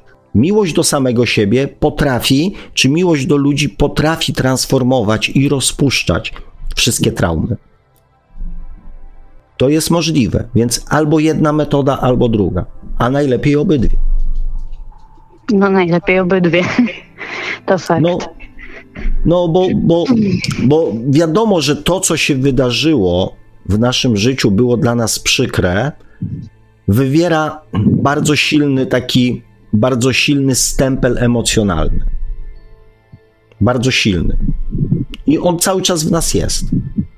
No właśnie, i najcięższym elementem jest to, żeby właśnie, no nie wiem, w pewnym sensie te silne, ciężkie emocjonalne, to co ty nazwałeś właśnie stemplem emocjonalnym, nieraz zaciera w ogóle logiczne myślenie na temat danego wydarzenia i tutaj chodzi o to, w jaki sposób, nie wiem, złapać, wychwycić to, żeby myśleć o tym świadomie w momencie, kiedy te emocje są naprawdę silne. Dlatego najlepiej jest zmieniać i transformować te wzorce, które już są w podświadomości. Dlatego wszystkie te metody, no to jest trochę tak. Wszyscy, nie wiem, człowiek się zakochuje, tak? Wszyscy koledzy, koleżanki, rodzina mówią, zostaw, to nie jest dla ciebie, to jest zła, że tak powiem, kobieta. Na przykład, nie? Albo to jest zły facet, to nie jest dla ciebie. Oszuka cię, skrzywdzi. Człowiek zakochany w ogóle tego nie widzi. W ogóle postrzega to przez inny pryzmat. Ty, wiem, czym się zajmujesz, natomiast wyobraź sobie, że bierzesz swoje zwierzątko na rękę i dajesz większości ludzi do pogłaskania. No. Znasz ich reakcję. No raczej teraz, niepewność, trochę strach, trochę. I teraz możesz mówić człowiekowi, nie bój się, zobacz, ja mam, nic się nie dzieje, tak? Nie bój się. I mówisz człowiekowi, nie bój się, ale mentalnie nie jesteś w stanie zmienić zachowań emocjonalnych, emocji drugiego człowieka. Tak samo jak mentalnie nie jesteś w stanie zmienić swoich emocji. Człowiek, który jest wściekły, roztrzęsiony, bo na przykład przypomniałeś sobie traumę, a ktoś ci mówi, nie denerwuj się. No nic to nie da. Więc to, co emocjonalne, trzeba zmieniać w miejscu powstania tych emocji. Tam to trzeba modyfikować. To wiesz, to tak jakbyś na dysku twardym chciał zmienić dane, nie wiem, zapisując coś na płycie, tak? Albo mówiąc przez mikrofon na przykład, zmieniam dane, coś tam. No nie, musisz wejść fizycznie na ten dysk, wykonać czynność, która te dane albo usunie, albo zmieni, albo coś dopisze. W tym miejscu, w którym one są zapisane. Musisz dostać się na dysk twardy, a nie grzebać przy obudowie. Więc dotarcie, zrozumienie, w którym miejscu się to stworzyło i w którym miejscu to należy jakby modyfikować i zmieniać, to jest podstawa. Ale drugą rzeczą jest to, żeby znaleźć sposób, jak zrobić to skutecznie. Dlatego wszystkie metody zmiany podświadomości są nieskuteczne. Zwróć uwagę, dzieje się coś w twoim życiu, dzieje się. W momencie, kiedy są dwa sposoby do tej pory istniejące i mi znane na zmianę emocji i wzorców podświadomości. Jeden to jest powtarzalność. Czyli codziennie sobie powtarzasz, jestem fajny, tak? Aż nadpiszesz, rozumiesz, w swojej podświadomości stworzysz nowe połączenie neuronowe, które będzie mówiło, jesteś fajny. I drugim sposobem to są silne emocje. I na przykład robisz coś fajnego, tak jak ty na przykład się tam zajmujesz tymi swoimi rzeczami i robisz fajne rzeczy, nie? Sprzedajesz tam 3 w tygodniu, 4 w tygodniu, nie? 5 w miesiącu i mówisz, robię fajne rzeczy. Aż w którymś momencie ktoś trafia, nie wiem, na twoją stronę internetową, czy dociera do ciebie, bo obejrzał twój produkt i mówi, słuchaj, musisz przyjechać i zrobić wystawę swoich produktów w galerii w Turynie albo w Paryżu. No to jest wtedy bardzo silny jakby bodziec pozytywny, bardzo silny, coś, co wywołuje pozytywne emocje. Ale robisz dokładnie to samo, co robiłeś przedtem. Robisz te same rzeczy, nie robisz nic nowego. Ale silny bodziec emocjonalny, wstajesz następnego dnia rano, rozumiesz, po przeżyciu, wiesz, tych wszystkich emocji, mówisz, kurde, ale ja chyba faktycznie jestem fajny. Bo silny bodziec emocjonalny zmienił zapis w twojej podświadomości. Zmienił twoją opinię na swój temat. Nie na skutek tego, że zrobiłeś coś nowego, że do tej pory, nie wiem, produkowałeś ołówki, a teraz wyprodukowałeś pióro. Nie, dalej robisz ołówki. Więc przez te cały czas, kiedy robiłeś ołówki, byłeś fajny, ale w to nie wierzyłeś. Dopiero silny bodziec emocjonalny pod tytułem ktoś to zobaczył, ktoś to docenił, ktoś powiedział, to jest super, przyjedź, będziemy robić wystawę, będziemy to, nie wiem, pokazywać światu, spowodował, że ty uwierzyłeś, że to jest fajne. Taki mechanizm. I od tego dnia już będziesz sobie myślał, kurde, ale jestem fajny.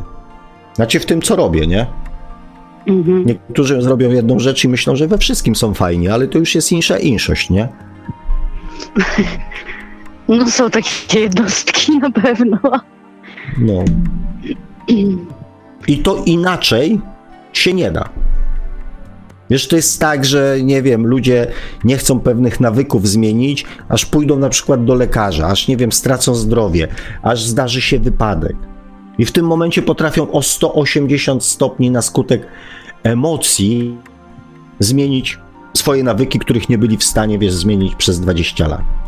Zaczynają się odżywiać, zaczynają biegać, zaczynają uprawiać sport, dbać o siebie i tak dalej, i tak dalej. Chociaż wielokroć próbowali to zmienić w międzyczasie. Więc albo powtarzalność, to co ja mówiłem, mi się to nie podoba. Ja jestem za leniwy, żeby codziennie rano pamiętać o tym, że powiedzieć, zrobić, tak? Każdy z nas byłby w stanie zmienić swoją podświadomość, gdyby na przykład codziennie rano poświęcał 5 minut czasu, siadał głęboko, oddychał i mówił, jestem zajebisty. I codziennie by to robił. Ale to wymagałoby i codziennego pamiętania o tym, czy nawet są przypominajki, ale codziennego przyłożenia do tego uwagi i wymagałoby też codziennie tych samych mniej więcej warunków, a człowiek nie jest jednolity. Jednego dnia czuje się lepiej, innego dnia nie ma na to siły. I wtedy powtarzalność się... Dlatego wszystkie te metody, bo jeżeli wiesz, powiedziałeś sobie 1000 razy, znaczy nawet nie powiedziałeś sobie, bo to się nie odbywa świadomie, tak? Jeżeli w twojej podświadomości powstał wzorzec, jesteś do niczego, i to jakby wytworzyło się w twojej podświadomości i ty teraz robiąc każdą rzecz w swoim życiu, każdą, oceniasz to właśnie poprzez pryzmat, że jesteś do niczego. I za każdym razem, kiedy coś ci nie wyjdzie, jakby utrwalasz ten wzorzec. No tak, bo jestem do niczego. Oczywiście to nie jest proces świadomy. Mhm. To jest proces psychologiczno-mózgowy. Tam taki, wiesz, przelatuje taki, aha, zgadza się, odhaczone, znowu się nie udało, pyk, zgadza się i to się jakby w twojej podświadomości utwierdza. Czyli w pewnym sensie świadomie można by było obrócić ten pryzmat i patrzeć pod kątem tego, co się tym razem udało. Tak, ale musisz powtórzyć to o jeden raz więcej, to, ile razy w życiu pyknęło to, że jesteś do niczego. Musisz to zrobić o jeden raz więcej. A tymczasem mamy drugiego słuchacza na naszym numerze, na naszym telefonie stacjonarnym. Słuchacz, który pisał tutaj już wcześniej drogą SMS-ową. Pan Szymon z żoną. Zgłaszam, że zadzwonię, a więc chyba się słyszymy, panie Szymonie, prawda? Tak, mnie się wydaje. Jak mnie słychać? No jest okej, jest okej. Witam cię serdecznie. Witam ciebie, Sławku i panie Marku i drogie słuchaczki i słuchaczy. Nie wiem jak słuchać, bo akurat mam na głośno mówiącym i bo żona jest ze mną, więc żeby to razem wspólnie. Jasne, witamy w takim razie małżonki. Małżonka ma na i... Witam serdecznie, czekam nasz mąż da mi dojść do głosu. Powstrzyma. Witam serdecznie. Tak, udało mi się w końcu, ale witam serdecznie, Agnieszka mam na imię. O, witaj Agnieszko. Pierwszy raz słyszałam audycję Mąż mnie tutaj zachęcił. Podobało mi się. Bardzo wartościowa. To chciałem usłyszeć. Czy ci się podobało, bo to jakby jest dla mnie najważniejsze. Tak, to już wiemy, że dzisiejsza audycja spodobała się co najmniej 3 słuchaczom, którzy postanowili zadzwonić, bo cały czas jest z nami także Wiktor. Właśnie nie wiem, czy nie robi się troszeczkę za dużo chaosu dla mnie, bo trochę słabo zacząłem słyszeć, kiedy jest więcej ludzi. To może ja się jakby wycofam troszeczkę. Wiktorze, mam nadzieję, kończąc jakby w takim razie, znaczy oczywiście masz jakby tą sytuację, że możemy to jeszcze sobie gdzieś tam przegadać, ale mam nadzieję, że wyjaśniłem ja ze swojej strony w miarę jasno, jak ten mechanizm działa. Znaczy może Wiktor może zostać na linii, ewentualnie się włączyć, jak będzie taką potrzebę czuł, jak skończą wypowiedź nasi słuchacze. To może zrobię tak, że w takim wypadku przejdę na słuchanie normalnie audycji, żeby słyszeć dobrze, żeby wiedzieć, co się dzieje. Jeżeli będę mieć taką potrzebę, to najwyżej zadzwonię jeszcze raz. Ale względnie chyba będę się żegnać, bo mam co przetwarzać, co przerabiać po tym, jak rozmawialiśmy. I w takim wypadku ja na razie bardzo dziękuję. Do usłyszenia i zgłaszam od razu, że proszę uważać pod nogi, bo jest sezon młodych królowych mrówek. Chyba nie bardzo każdy chce je deptać. Jest ich mnóstwo, także warto zerknąć pod nogi. Zawsze patrzę, ale dzięki za ostrzeżenie. Dzięki również. No jest ich teraz multum, także no. To miłego i przechodzę na odsłuch. Dziękujemy. Pozdrawiam serdecznie. Pozdrowionka, pa, pa. Pa. No i już, kochani, jestem dla was i słuchacze są dla was. Więc Agnieszko, bo jakby z małżonkiem twym szanownym mam okazję od czasu do czasu porozmawiać, więc wykorzystam ten moment, że jesteś ty i chciałbym porozmawiać z tobą o twoich odczuciach i przemyśleniach. Oczywiście, jak najbardziej. No więc tak, zacznę od początku, co mi się tak rzuciło w trakcie audycji. To poruszona została kwestia dzieci, rodziny i wzorców. Myślę sobie i tak stwierdziłam podczas twojej wypowiedzi, twojej audycji, że my chyba jesteśmy taką nietypową rodziną, bo jakby nie patrzymy na to i też wychowujemy tak nasze córki, żeby nie zwracały uwagi na to, na presję otoczenia przede wszystkim, na to, jaka jest moda i żeby były sobą, tak? My nie mamy telewizora w ogóle, no jakiś tam mamy, prawda? Ale... 13-letni telewizor i chyba tam 180p, coś tam 70. Nie znamy się, ja się tam nie... Mi to wisi jakiś telewizor, bo nie oglądamy... Ale możemy mieć lepszy, możemy mieć. Tak, to bardzo ważne jest. Tak? Bardzo ważna deklaracja, będę o tym pamiętał. Tak, to jest kwestia wyboru, a nie przymusu, tak? No moglibyśmy sobie kupić najnowszy telewizor najnowszej generacji, ale nie mamy takiej potrzeby po prostu, tak? I też takie wzorce przekazujemy dzieciom. Jestem ciekawa też, jak to wygląda w innych rodzinach tutaj słuchaczy, czy też mają takie wzorce z wychowywaniem dzieci, bo my na przykład nie stosujemy nagród i kar i bardzo często w systemie szkolnym tego nie rozumieją. No, zdecydowanie, ale mamy taki przykład u naszej starszej córki, no, gdzie jesteśmy dumni z tego, że nie powiela schematów, tak? I nie jest pod linijkę, jak to mówią.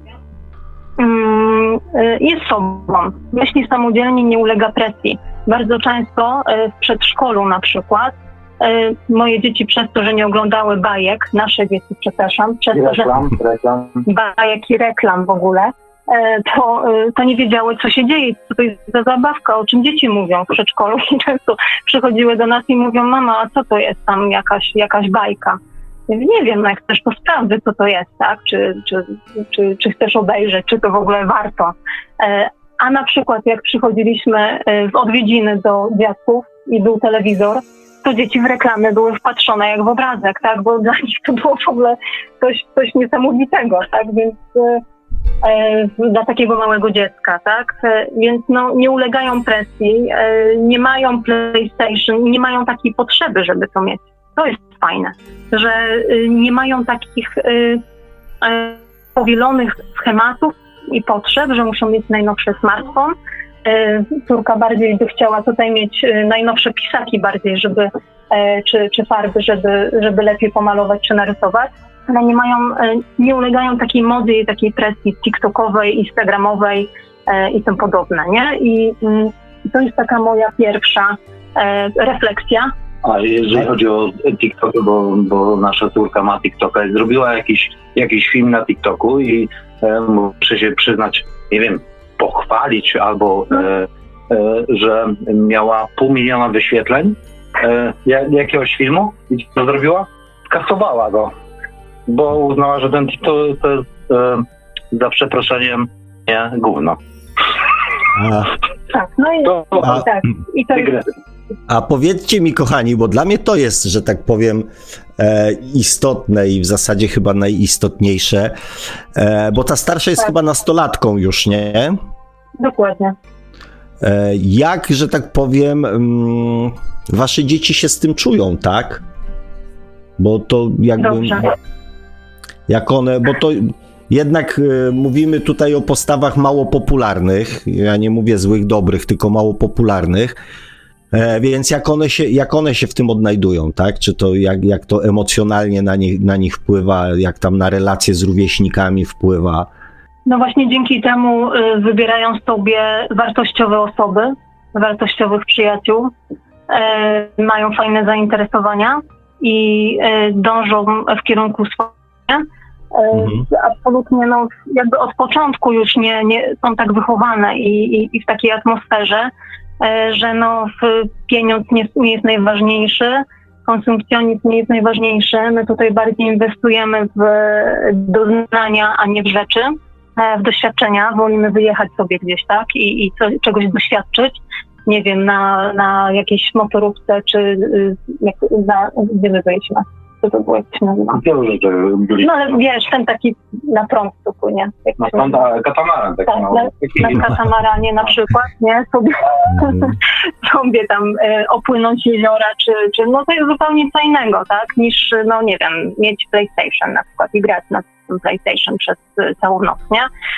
Więc bardziej, no od początku już mają takie wartości i krzewimy w nich to, żeby były sobą, tak? I żeby myślały samodzielnie. Ja cały czas mówię jak mantra, myśl samodzielna. I ja wiem, że to jest taki wiek, gdzie się ulega presji rówieśniczej, ale tutaj tego nie ma. Nie ma tej presji. Niekoniecznie. Niekoniecznie. Właśnie.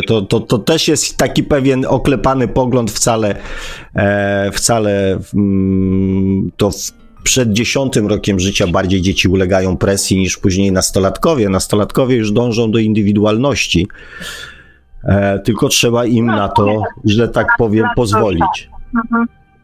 Tak, no jakby to córka nie zauważyliśmy żadnego buntu, jak to mówią, że jest bunt nastolatka. No bunt też z czegoś wynika, tak? A tutaj no przeciw czemu ma się buntować, jak ma swobodę? Więc no, dużo rozmawiamy i to jest jakby fundament w ogóle i naszego funkcjonowania jako rodzice i w związku też, tak? Tyle, no. A jakby myślę podstawą tego wszystkiego to jest to, no tutaj też mówiłeś o tym, tak? Że czy ktoś musi, czy może. Cały czas żyjemy w takim przekonaniu, że to wszystko, co robimy, no to możemy, my nic nie musimy. My nawet nie musimy być razem, tak? My możemy być razem. To jest podstawa związku. Tak. Mimo to, że no jest sformalizowany, no bo wiadomo, żyjemy w Polsce, do tej Polski wróciliśmy, tak? Jakbym coś mógł tak jako dodać dygresję. Spróbujcie, ja wiem, że te kwestie psychologiczne i tak dalej Younga i tak dalej. Ja kompletnie odbieram to z przymrużeniem oka, ale spróbujcie introwertyka z ekstrawertykiem, gdzie coś tam gra, ale kompletnie to wszystko i tak jest, te wszystkie kwestie introwertyczne, ekstrawertyczne, flegmatyk, melancholik, przepraszam. No ale to jak zwał, to zwał. Między słowami czytajmy też, nie? To wszystko i tak jest splątane, moim skromnym zdaniem, gdzie no można da się i uczymy od siebie, gdzie dookoła środowisko, jak widzi nas i gdzie ma tak do czynienia z nami, tak nie zna nas, tak? Albo krótko nas zna i przecież wy nie będziecie razem. To się nie uda. To się kompletnie nie uda. To jest w ogóle jak plus i minus, gdzie białe i czarne. To dobrze, plus i minus. To się przyciąga. Aha, okej. No. To źle powiedziałem? Widać, nie, kto odpowiada za dyscyplinę w tym związku. Parą zderzenie z dwoma różnymi światami. Nie? Ale no i tyle. Łódź się od żony. Ja się uczę od żony i od dzieci. Ja widzę tu, Agnieszko, że jednak tym taką osobą, która ma bardziej na to, że tak powiem, jakby... Bo właśnie tutaj się komentarz pojawił właśnie, bycie alter na siłę to też nie jest wyjście. Że ty to robisz, bo tak czujesz. Że to nie jest, że tak powiem, żadna postawa, żaden właśnie na zasadzie zrobię coś inaczej, bo nie podoba mi się to, co było, tylko ty bardziej to robisz z potrzeby własnego serca i ze własnych poglądów.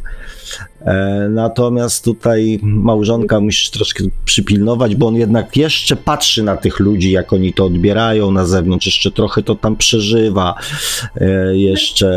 jeszcze nie jest mu to takie obojętne, tak, że to takie jest trochę, no, także ucz się, przyjacielu.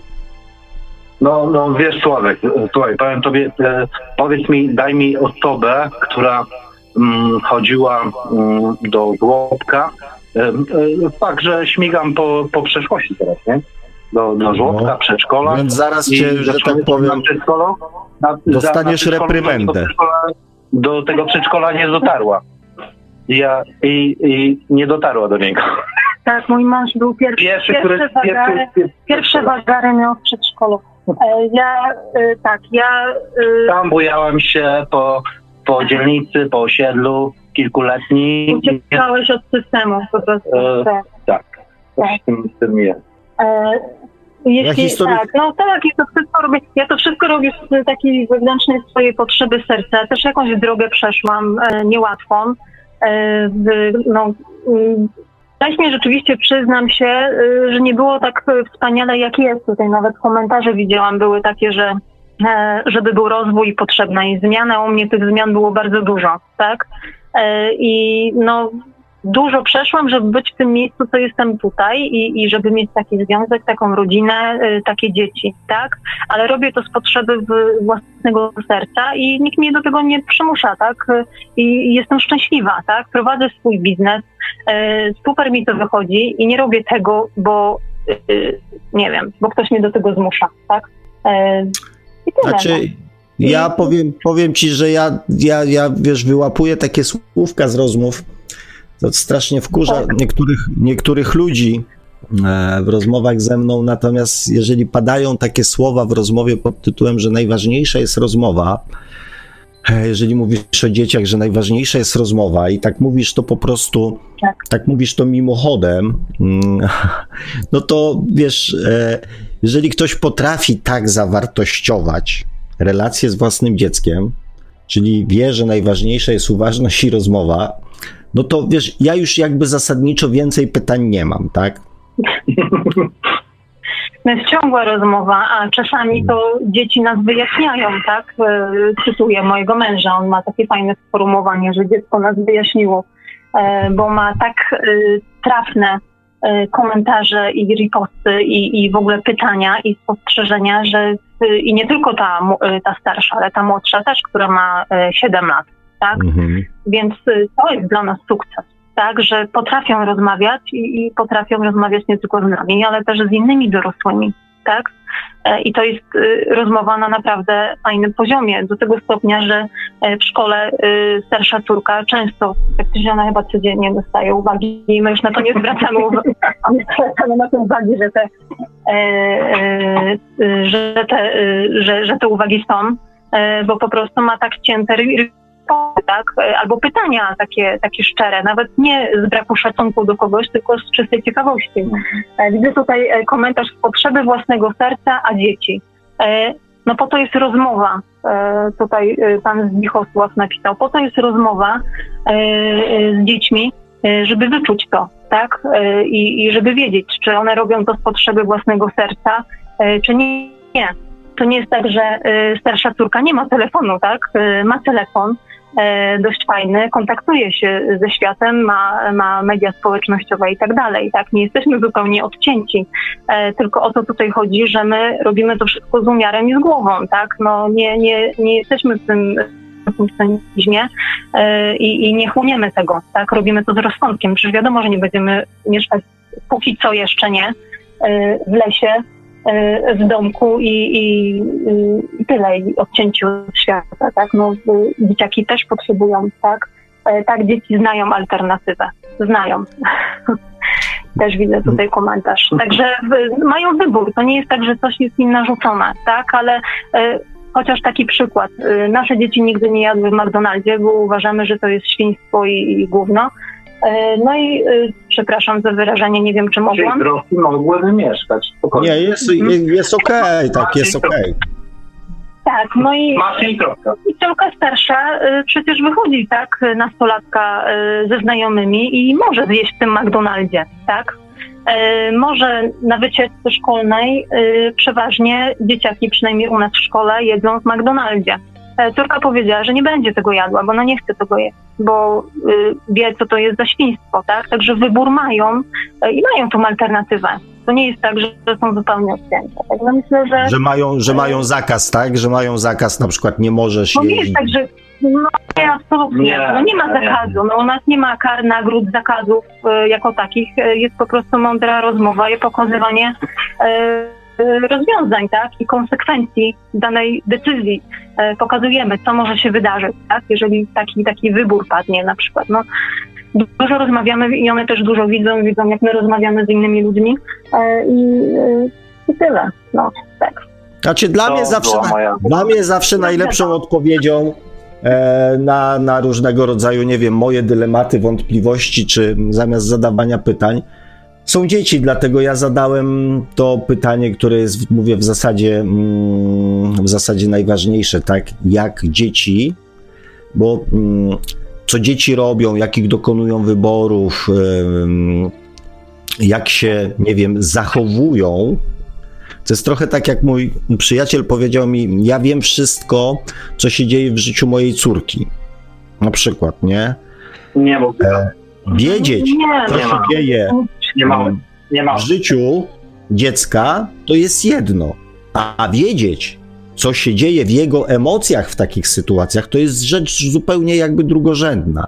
Więc jeżeli wiecie, a zakładam, że tak wywnioskowałem z rozmowy, tak, jak wasze dzieci to czują, tak, wewnętrznie jak to czują, jak to, że tak powiem, odbierają, jeżeli tutaj jest okej, no to znaczy, że jest okej. No tak, no, do nas wiemy, co się dzieje w ich życiu, bo przychodzą do nas i zadają pytania i mówią o swoich problemach, tak? I to... Mało dzieciały tu przychodzą do nas i grzebią w naszej lodówce. Tak. Jeszcze ten, już nie wiem, znaczy... świetlicę do utrzymania. Wiemy, które dziecko w okolicy to lubi, że jedna tam lubi chleb z serem i ketchupem, musi mieć ser i ketchup, nie? Więc... Tak to jest. Znaczy żebyśmy się, że tak powiem, dobrze zrozumieli, tak? To ważne jest, żeby wiedzieć o wydarzeniach ważnych w życiu dziecka, tak, nie wiem, na przykład miało, nie wiem, ważną klasówkę, przychodzi ze szkoły, to nie pytamy się, jak tam w szkole, tylko mówiąc o tym, jak ci poszła ta klasówka, którą tam na przykład przeżywałaś, wykonujemy taki gest, że pokazujemy dziecku, że pamiętamy o ważnych rzeczach w jego życiu, tak? Natomiast, albo to, co lubi, to, czego nie lubi, tak? To jest fajne. Pokazujemy, że poświęcamy dziecku uwagę i że o nim pamiętamy. Ale jest jeszcze następny krok, żeby wiedzieć, co dziecko czuje w takich sytuacjach. Tak, to ja już odpowiadam. U nas jest tak, że córka przychodzi ze szkoły i mówi: mamo, jestem wściekła, bo coś tam, nie? Więc my nawet już nie musimy pytać, bo ona sama przychodzi i już zaczyna temat, że mamo, a to, tamto, a czy tato, nie? Więc tak, wiemy. Albo jak nie zdąży, to my się pytamy, tak? Zresztą to widać, nie wiem, no, widzimy, tak? Wystarczy spojrzeć na dziecko, widzimy, jakie są emocje i co czuje. No i to jest dla mnie, przyznam się szczerze, najwyższy, że tak powiem, jakby poziom wtajemniczenia rodzicielskiego, tak? Znać na tyle, że tak powiem, swoje własne dziecko, żeby wiedzieć, jakie emocje się w nim dzieją w danym momencie, tak? Nie tylko to, o czym mówi, ale to, co się w nim dzieje. To jest dla mnie na tą chwilę najwyższy poziom wtajemniczenia, jeżeli chodzi o relacje. Ja wiem, że one są możliwe, może dlatego, że sam je w wielu sytuacjach z własnymi dziećmi przerabiałem i na razie jeszcze nie znalazłem niczego, co by było, że tak powiem, ponadto. Także bardzo się cieszę, bardzo gratuluję.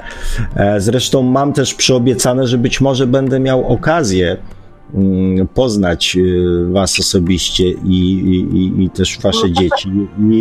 I powiedziałem, że to sprawdzę. Kurczę, wiesz co, plany się pozmieniało, bo... Plany się wam pozmieniały? Tak, wiesz, jak to jest właśnie, dlatego wiesz, planowanie, rozmawialiśmy o tym, że planowanie to jest planowaniem, a rzeczywistość i wiesz... Ale jak będziemy w okolicy, to na pewno damy... Tak, i wiem, że... Tak. A myślałem, że żartujecie z tym, że jak powiedziałem, że was sprawdzę, to powiedzieliście, że zmieniliście plany. Myślałem, że to żarta faktycznie. No nie, właśnie nie. No powiedz. Weź wkręć coś. Nie, nie będę.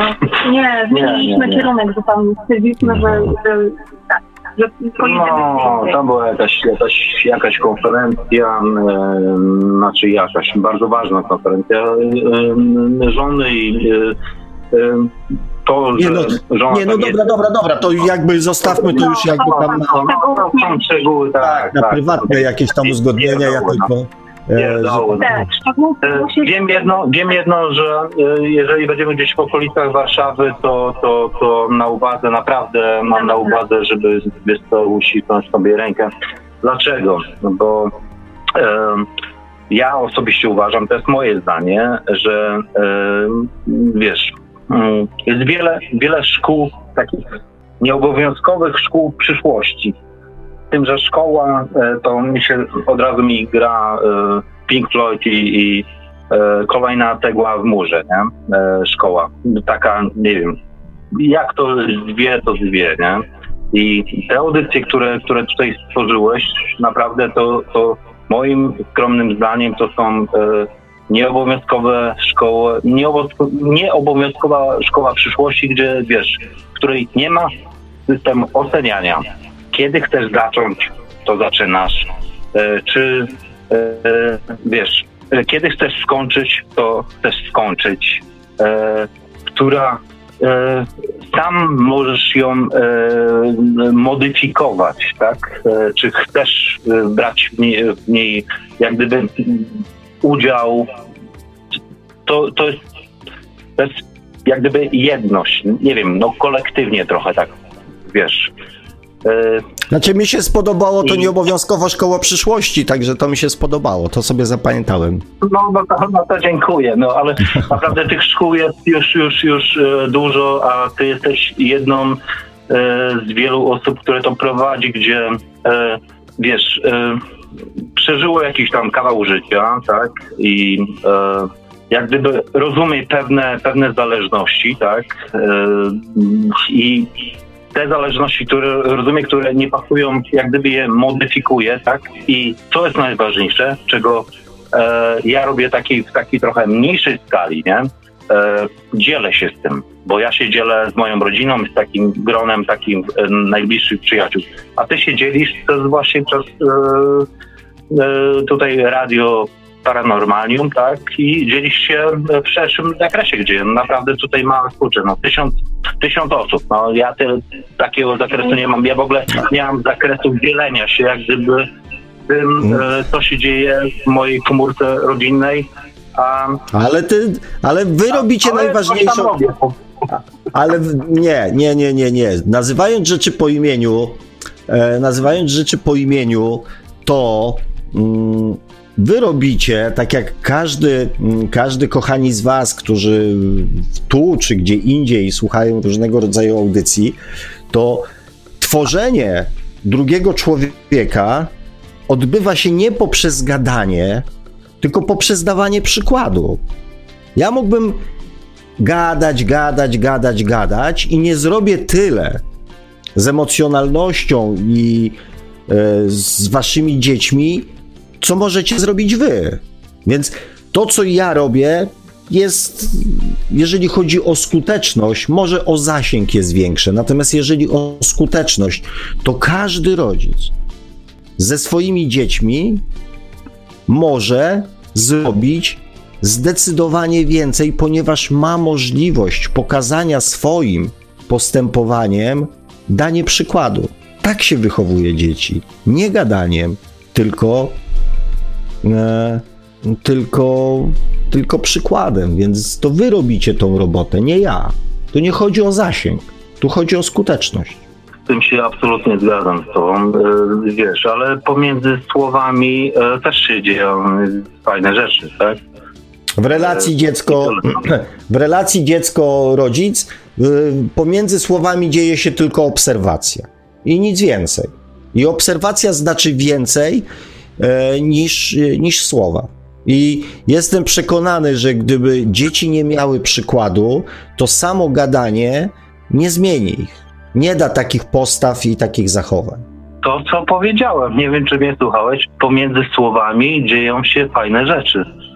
Znaczy ja cię nie zawsze rozumiem, wiesz, bo ja akurat zrozumiałem to trochę... Dziękuję. To zrozumiałem to trochę inaczej, bo to tak trochę jednak czasami tak, wiesz, na okrętkę to tłumaczysz. Pomiędzy słowami dzieją się fajne rzeczy, no dlatego, wiesz, to moim trafem... Ale pomiędzy czyimi słowami? Może tego mi zbrakło. Wiesz co, powiem tobie, dobra, bo będę wkręcał filozofię, nie? Ale tak naprawdę, nie oszukujmy się, no. Słowa są słowami, są też bardzo ważne, żeby je wypowiedzieć, tak? Wiesz, 8 miliardów ludzi i te myśli, które tam przetwarzają, które są fajne, sympatyczne i wiesz, takie od serca, zostają właśnie w głowie. Zostają tak niewyrzucone, gdzie niewyrzucone, wiesz, niewykorzystane pomysły, tak. Chociażby, dziękuję. Macie w głowach, gdzie, dzięki za podpowiedź, bo już się zacząłem zastanawiać, jak mam to zinterpretować. Dlatego jest żona, żeby mnie, wiesz... Zatłumacza robi. Tak, Szymon często tak rozwodzi... Słuchaj, rozwód jakiś? Nie. Słuchaj, 20 lat, więc to, wiesz, to już się nauczyła, nie? Moja kochana.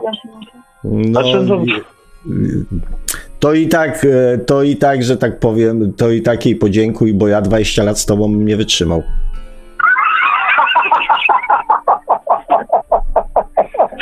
Ojej, panie, dziękuję za szczerość.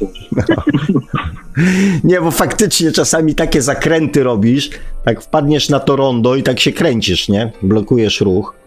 Wiesz, kierowcy trąbią i się zastanawiają, o co chodzi. Ale dobrze. Widzę, że wznosimy się. Najważniejsze, że idzie ku lepszemu. Moja druga rozumie. Tak, to, że ty nie rozumiesz, to mnie nie obchodzi. Nie? Tak. No i bardzo słusznie. I bardzo słusznie. No. Tak, czasami nasze dzieci ostatnio mówiły, że one nie wiedzą, jak to działa, że my się na siebie spojrzymy i my nie wypowiadamy słów i po prostu tylko przez spojrzenie rozmawiamy ze sobą. No ja mówię, dziecko, no też dojdziesz do takiego momentu, gdzie będziesz miała kogoś, kto będzie się z tobą rozumiał bez słów po prostu. No nie wiadomo, no może tak być, no, jakiś tam przykład jest, nie? Ale to się wydarzy, tego nie jak gdyby nie jesteśmy w stanie przewidzieć. Ale odrobina optymizmu jeszcze nikomu nie zaszkodziła i dobrych życzeń. Jasne, no. Oczywiście. Trzeba dzieciom dobrze życzyć, utwierdzać ich w przekonaniu, że wszystko będzie dobrze. No. Nie zasiewać takich wątpliwości, bo jeszcze w to uwierzą. No. Mają dobry przykład, to niech się cieszą tą radością. Wszystko przed nimi. To cię zobaczymy, jak tam tatuś zacznie wybierać zięciów, to zobaczymy, co to tam się wydarzy, ale to... Ja myślę, że już nie przeszło. No tak, wczoraj przez balkon. Ale widziałem fajne, o Iwo jest spoko, no bo wczoraj akurat był pożyjemy, zobaczymy. Imionami nie musisz, tak, no, ale masz tutaj kolega na wieś pojechał, z miasta na wieś pojechała. No i mam tutaj... Sama sobie załatwiła, transport, wszystko i no, teraz. Ale z balkonu patrzyłeś, nie? No, na rozwój sytuacji. Patrzyłem, przypadkowo. A wszyscy w to uwierzyli. Nie, bardzo, ode mnie to czy ja cokolwiek, to cała nasza, jak gdyby... My swoje, tak, możemy powiedzieć, przekazać. To jest, tak, a co się wydarzy, to już jest... No. Tak jest, nie ma co snuć scenariuszy na przyszłość, natomiast jeden projekt się toczy, drugi, że tak powiem, się zakończył i będzie wcielany w życie. Przede mną jeszcze trzeci projekt pod tytułem Świat Oczami Dziecka, który też mam nadzieję uruchomić i doprowadzić do stanu tego, żeby zaczął żyć, bo bardzo mi się ten pomysł podoba. Więc może, mam nadzieję przynajmniej, że tam też będziecie chcieli zabrać głos, bo takich, że tak powiem, przykładów, dowodów, że się da na przykład przeżyć z nastolatkami bez buntu nastolatek, to właśnie ludziom potrzeba, tak. Ja też przeżyłem bez buntu nastolatek i wiem, że się, że tak powiem, że się da. Więc... Trzeba słuchać przede wszystkim. Ja też znam jeden taki fajny projekt dla dzieci, gdzie jest tacy fajni ludzie, którzy pomagają dzieciom w takich trudnych sytuacjach, bo po próbach samobójczych, ale bardzo fajna akcja i bardzo fajne rzeczy robią. I pokazują właśnie ten świat oczami dziecka. Nie będę tutaj mówiła na forum, może później gdzieś tam prywatnie powiemy, o co chodzi, jak to się nazywa, ale też bardzo fajnie pokazują ten świat oczami dziecka. I edukują też rodziców, w jaki sposób zobaczyć i w jaki sposób zauważyć i w jaki sposób zobaczyć i poczuć dziecko, tak? Żeby nie przegapić tego drastycznego momentu, że tak powiem. Dobrze, że dodałaś, że edukują rodziców, ponieważ ja jak słucham, że dziecko po traumatycznych przejściach, po próbach samobójczych, to od razu jedna rzecz, która mi przychodzi do głowy, to jest taka, żeby na wszelki wypadek może zabrać to dziecko od tych rodziców, zanim oni nie zrozumieją, w czym jest problem, zanim ich się nie nauczy, nie wychowa i nie powie, co mają zrobić. Dzieci nie robią tego, bo mają kaprys, więc... Dobrze, że dodałaś, że jest też pomoc rodzicom, bo to jest terapia, to jest, jeżeli to nie jest terapia dla całej rodziny, no to dziecko swój świat doskonale rozumie, wie, jak wygląda świat jego oczami, natomiast najczęściej dzieci zastanawiają się, dlaczego rodzice, którzy też byli kiedyś dziećmi, tego nie pamiętają, że ten świat oczami dziecka wygląda troszeczkę inaczej niż świat widziany przez dorosłych. Moje dzieci, taki jeden z fajniejszych komplementów, jakie powiedziały nam jako rodzicom, to to, że cieszą się, że mają rodziców, którzy nie zapomnieli tego czasu, jak byli dziećmi. I myślę, tak, bo ja bardzo, bardzo, że tak powiem, uradowało to moje serce, że dajemy po sobie, że tak powiem, poznać, że faktycznie tak jest. Nie, że gadamy, że pamiętamy, tak? Tylko, że nasze dzieci jakby to widzą, że my to pamiętamy i nie zgrywamy się tu na takich, to ja kiedyś to byłem głupi, a teraz to jestem mądry, teraz to już wiem, że tego nie można. Jakbym kiedyś był taki mądry, to też bym tak nie robił, więc ty nie rób, bo teraz jestem mądry, a ty jesteś głupi. Tak, to w ogóle karygodne postawy i godne potępienia w moich, że tak powiem, oczach. Ale tak jest często, no niestety też w naszym otoczeniu, prawda? No zgadza się, no. Często to słuchamy i no jak tutaj reagować też jest. Stara człowiek się czasem subtelnia, czasem być bezpośredni. No ale nawet jak będziesz bezpośredni, to nie jesteś w stanie pomóc, jak ta osoba sobie nie da pomóc, tak? I nie chce zrozumieć, bo to najpierw trzeba... A później i tak będzie w tej komórce, która ją wychowuje. No więc właśnie tak. Zmiany należy, że tak powiem, zaczynać w rodzinie, tak?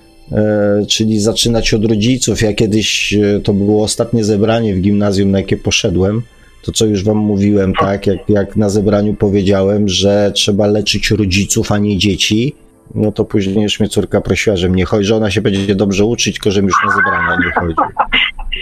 Także... No, to takie mamy... Za to często chodzę na rozmowy z nauczycielami i... To znaczy staramy się jak najczęściej razem chodzić. Tak, ale są zachwyceni czasami, prawda? Tak. Szczególnie jak ja już się podzieliłem z tym, jak moja córka, nie wiem, to była 5. klasa, o refleksji religijna, wychowawczej, tak. Ręka do góry, kto chodzi na nieobowiązkową lekcję religii, nie dlatego, że chce, tylko dlatego, że rodzice im każą i to było... Tak, a później pani na rozpoczęciu roku się pytała, kto nie będzie chodził na religię, czy jakoś tak, bo jakaś lista była, no i się też pół klasy zgłosiło. Stwierdziła, że to rodzice muszą zadecydować, a nie... Tak, a najlepsze jest to, że dzieci były również z rodzicami, bo na zebraniu, bo nie miało co zrobić z dzieciakami, to były na zebraniu, gdzie już wyrażały... jak gdyby, że religia nie chcą.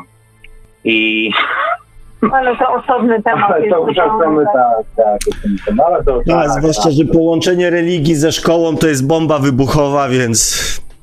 Znaczy bomba atomowa, więc faktycznie może nie... Nie brnijmy w tym kierunku. Nie brnijmy, tak. Exactly.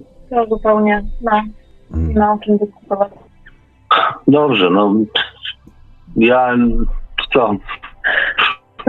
To nie będziemy już więcej dyskutować, tak będziemy, bo możemy tak do rana, nie będziemy zabierać czasu. Przyznam się, że wiesz co, nie ukrywam, że mam takie poczucie, bo fajnie, chociaż córka, powiem tobie, że córka słyszała tą audycję, chyba, nie wiem ile tam, 50 minut?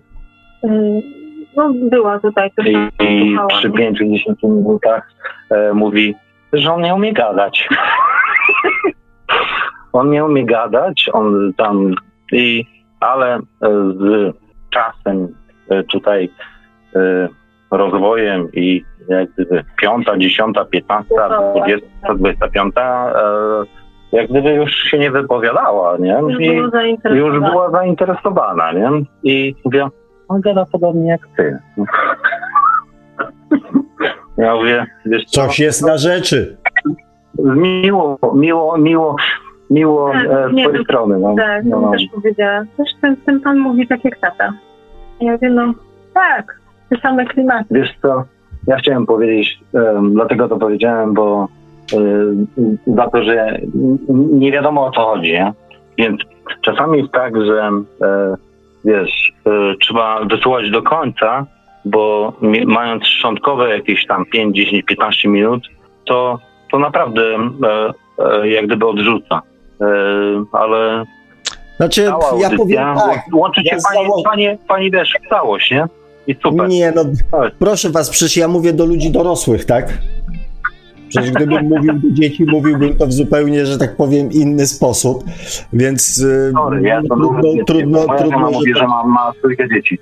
Sławek, moja mama mówi, że ma trójkę dzieci i myślę, że jesteś w stanie w to uwierzyć. Że co jeszcze raz? Że moja żona mówi, że ma trójkę dzieci, nie? Że razem z tobą? Tak, nie chcę uciekać, bo... wiesz, od tych... Liczyłem, no. A bierze na ciebie 500 plus? No? 500? Jeszcze raz? 500? Czy 500 nie. Plus na ciebie bierze? Dobra, to... No właśnie będziemy musieli to wiesz. To weźcie, to zgłoście, wiesz, bo to... Za darmo się tak będziesz użerać? Ale dałeś mi teraz do myślenia. Kurczę, teraz... No widzisz? No czemu nie? Ja jestem dzieckiem, a że dużym to. Znaczy, podobno jest taka teoria na temat mężczyzn, oczywiście w kategoriach żartu, żebyście sobie tutaj, miłe panie, nie brały tego do serca, że mężczyzna się rozwija do 6 roku życia, później już tylko rośnie, także... Takie może... to było feministyczne. No, ale to tutaj akurat też, wiesz co, ciekawy aspekt taki, że wiesz... Pewne rzeczy też potrzebują równowagi. To, co się dzieje na przykład w tym ogródku, to też że rodzina to jest mama i tata, tak? I zaangażowanie mamy i taty, a nie tylko mamy, która jest takim trochę, no w cudzysłowie, no to się oczywiście zmienia, nie? Przykładem takim, że jest w garach, piecze i tak dalej, a stary tam zasuwa i wraca zmęczony z roboty i musi być obiad, nie? Ale to czyje to są wzorce? Bardzo... Dzieci? Nie dzieci. No to jest ogólnie ogródka Rzeczypospolitej Polskiej, trochę, znaczy takie szowinistyczne, nie? Trochę. Ale ty oderwany od rzeczywistości jesteś, już dawno tak nie jest.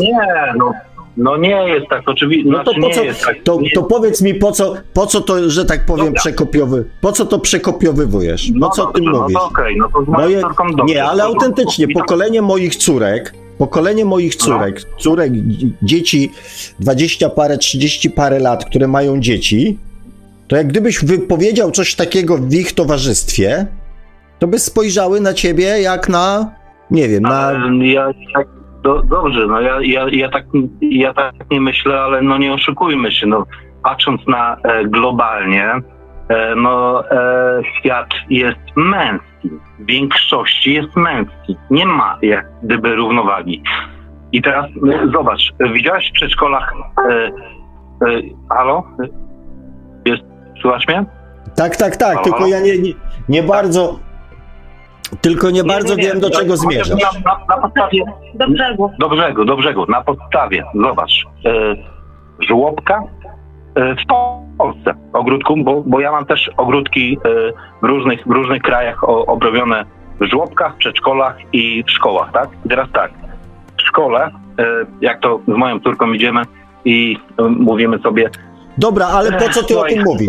Ale po co o tym mówisz? Nie, bo nie, przepraszam bardzo, bo zaczynamy wchodzić w jakieś tematy, nie wiem, omawiania, że tak powiem, innych ludzi, innych, nie wiem, ogródków, żłobków. Bo ja nie za specjalnie wiem, że tak powiem... Jajku, ja jestem w rondzie. Tak, jest coś na rondzie. Jestem w rondzie, to przepraszam.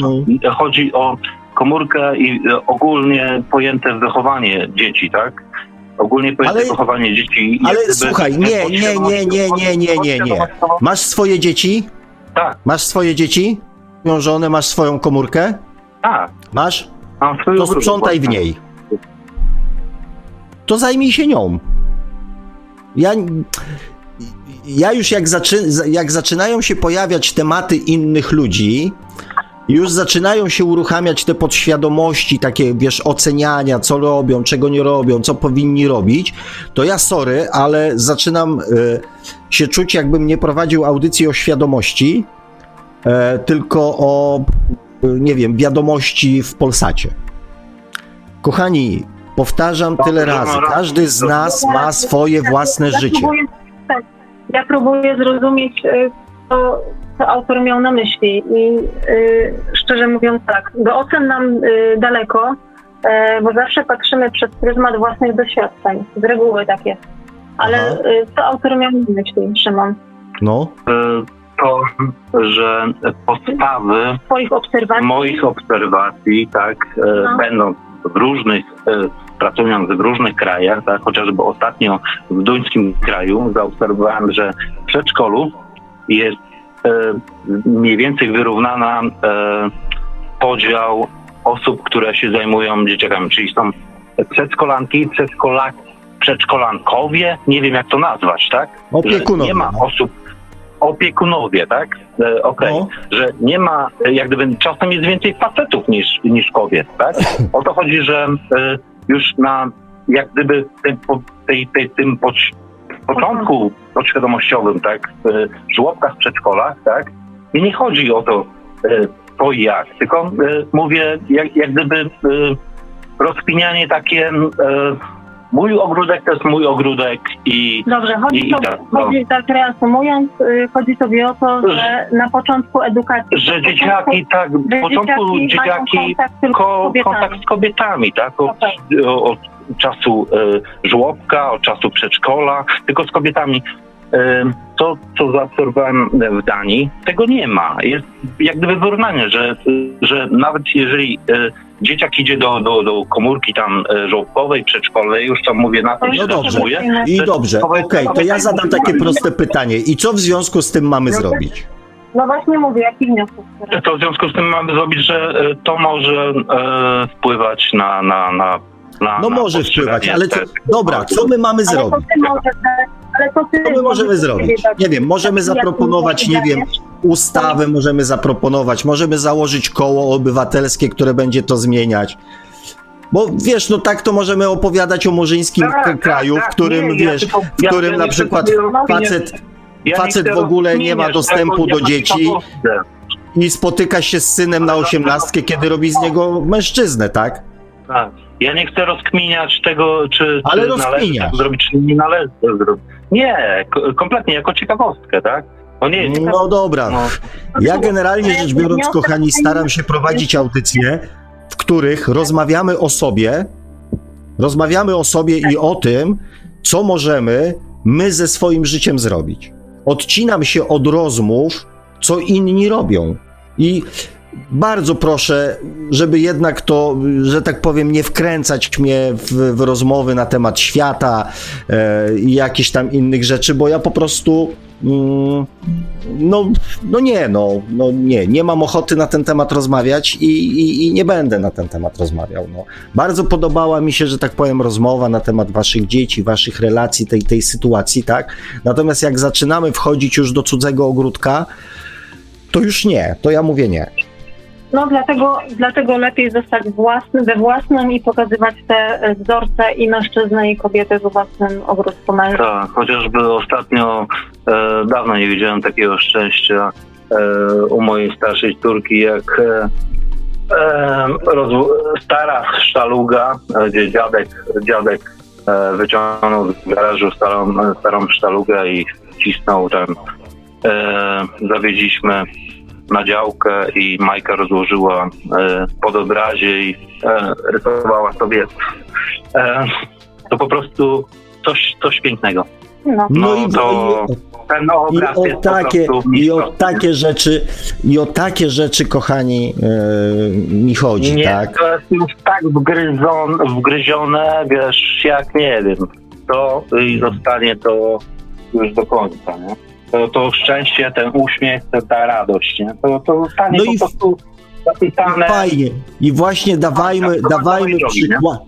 dawajmy przykłady, dawajmy, że tak powiem, pomysły, jak, że tak powiem, co my robimy, czym możemy się podzielić z innymi, że mogliby to, że tak powiem, nie wiem, skopiować, jeżeli by chcieli, naśladować. Pokazujmy rzeczy, które działają, które się sprawdzają, które przynoszą dobre efekty, które zują właśnie radość dziecka właśnie z takiego zachowania, a nie z innego, tak?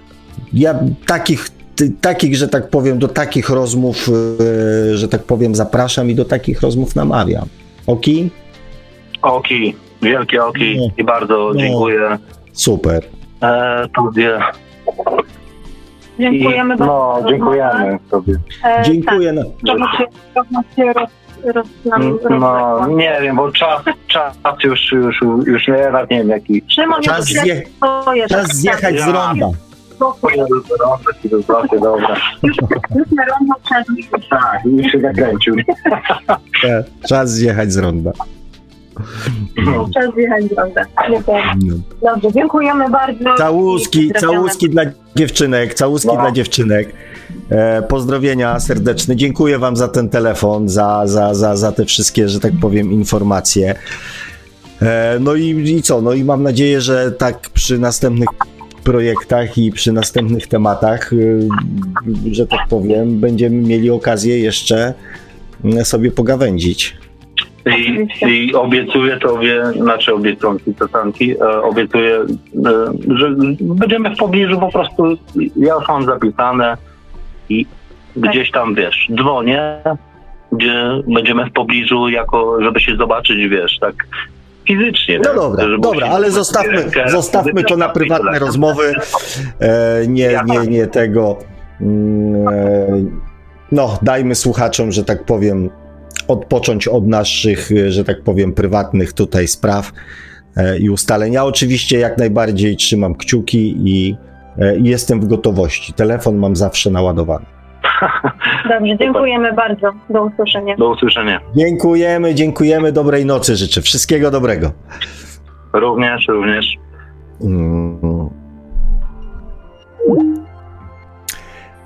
No dobrze, kochani, dziękuję wam bardzo za te telefony. Zrobiła się godzina 23, więc najprawdopodobniej ciężko mi będzie przebrnąć tutaj przez te komentarze i zrobić z nich jakiś sensowny wątek.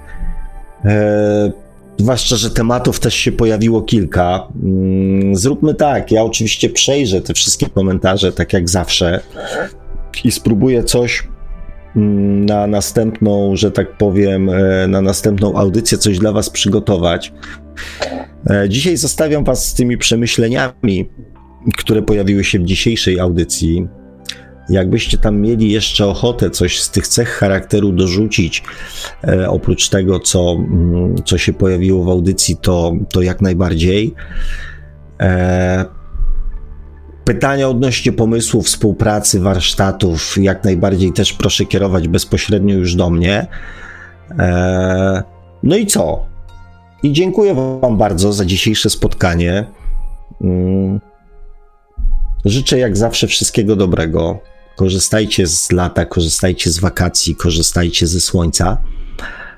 I cóż, słyszymy się za tydzień. Dziękuję panu Markowi, jak zawsze, za obsługę, piękną muzykę i przemiłe towarzystwo. Jeszcze raz wszystkiego dobrego, dobrej nocki i do usłyszenia za tydzień. Dzięki, pa! A mówił to słowa do Państwa jak zawsze gospodarz audycji Świat Oczami Duszy, pan Sławomir Bączkowski. Tradycyjnie, nieustająco zachęcamy do sięgnięcia po książkę pana Sławka Czy można oszukać przeznaczenie, czyli Po co człowiekowi dusza? Książka dostępna jest w wersjach drukowanej, elektronicznej oraz jako audiobook. Zachęcamy także do zasubskrybowania i śledzenia kanału pana Sławka na YouTube o tytule takim samym jak nasza audycja, czyli Świat Oczami Duszy. No i cóż, dzisiaj już kończymy. Dziękujemy za komentarze, dziękujemy za telefony i idziemy powolutku spać. Znaczy, kto idzie, ten idzie. Ktoś jeszcze tę audycję musi odpowiednio przygotować, wrzucić na YouTube'a i tak dalej, i tak dalej. Ale jakby coś, to dziękujemy za uwagę, dobranoc i do usłyszenia ponownie oczywiście już za tydzień na żywo w poniedziałek, krótko po 20 na antenie Radia Paranormalium.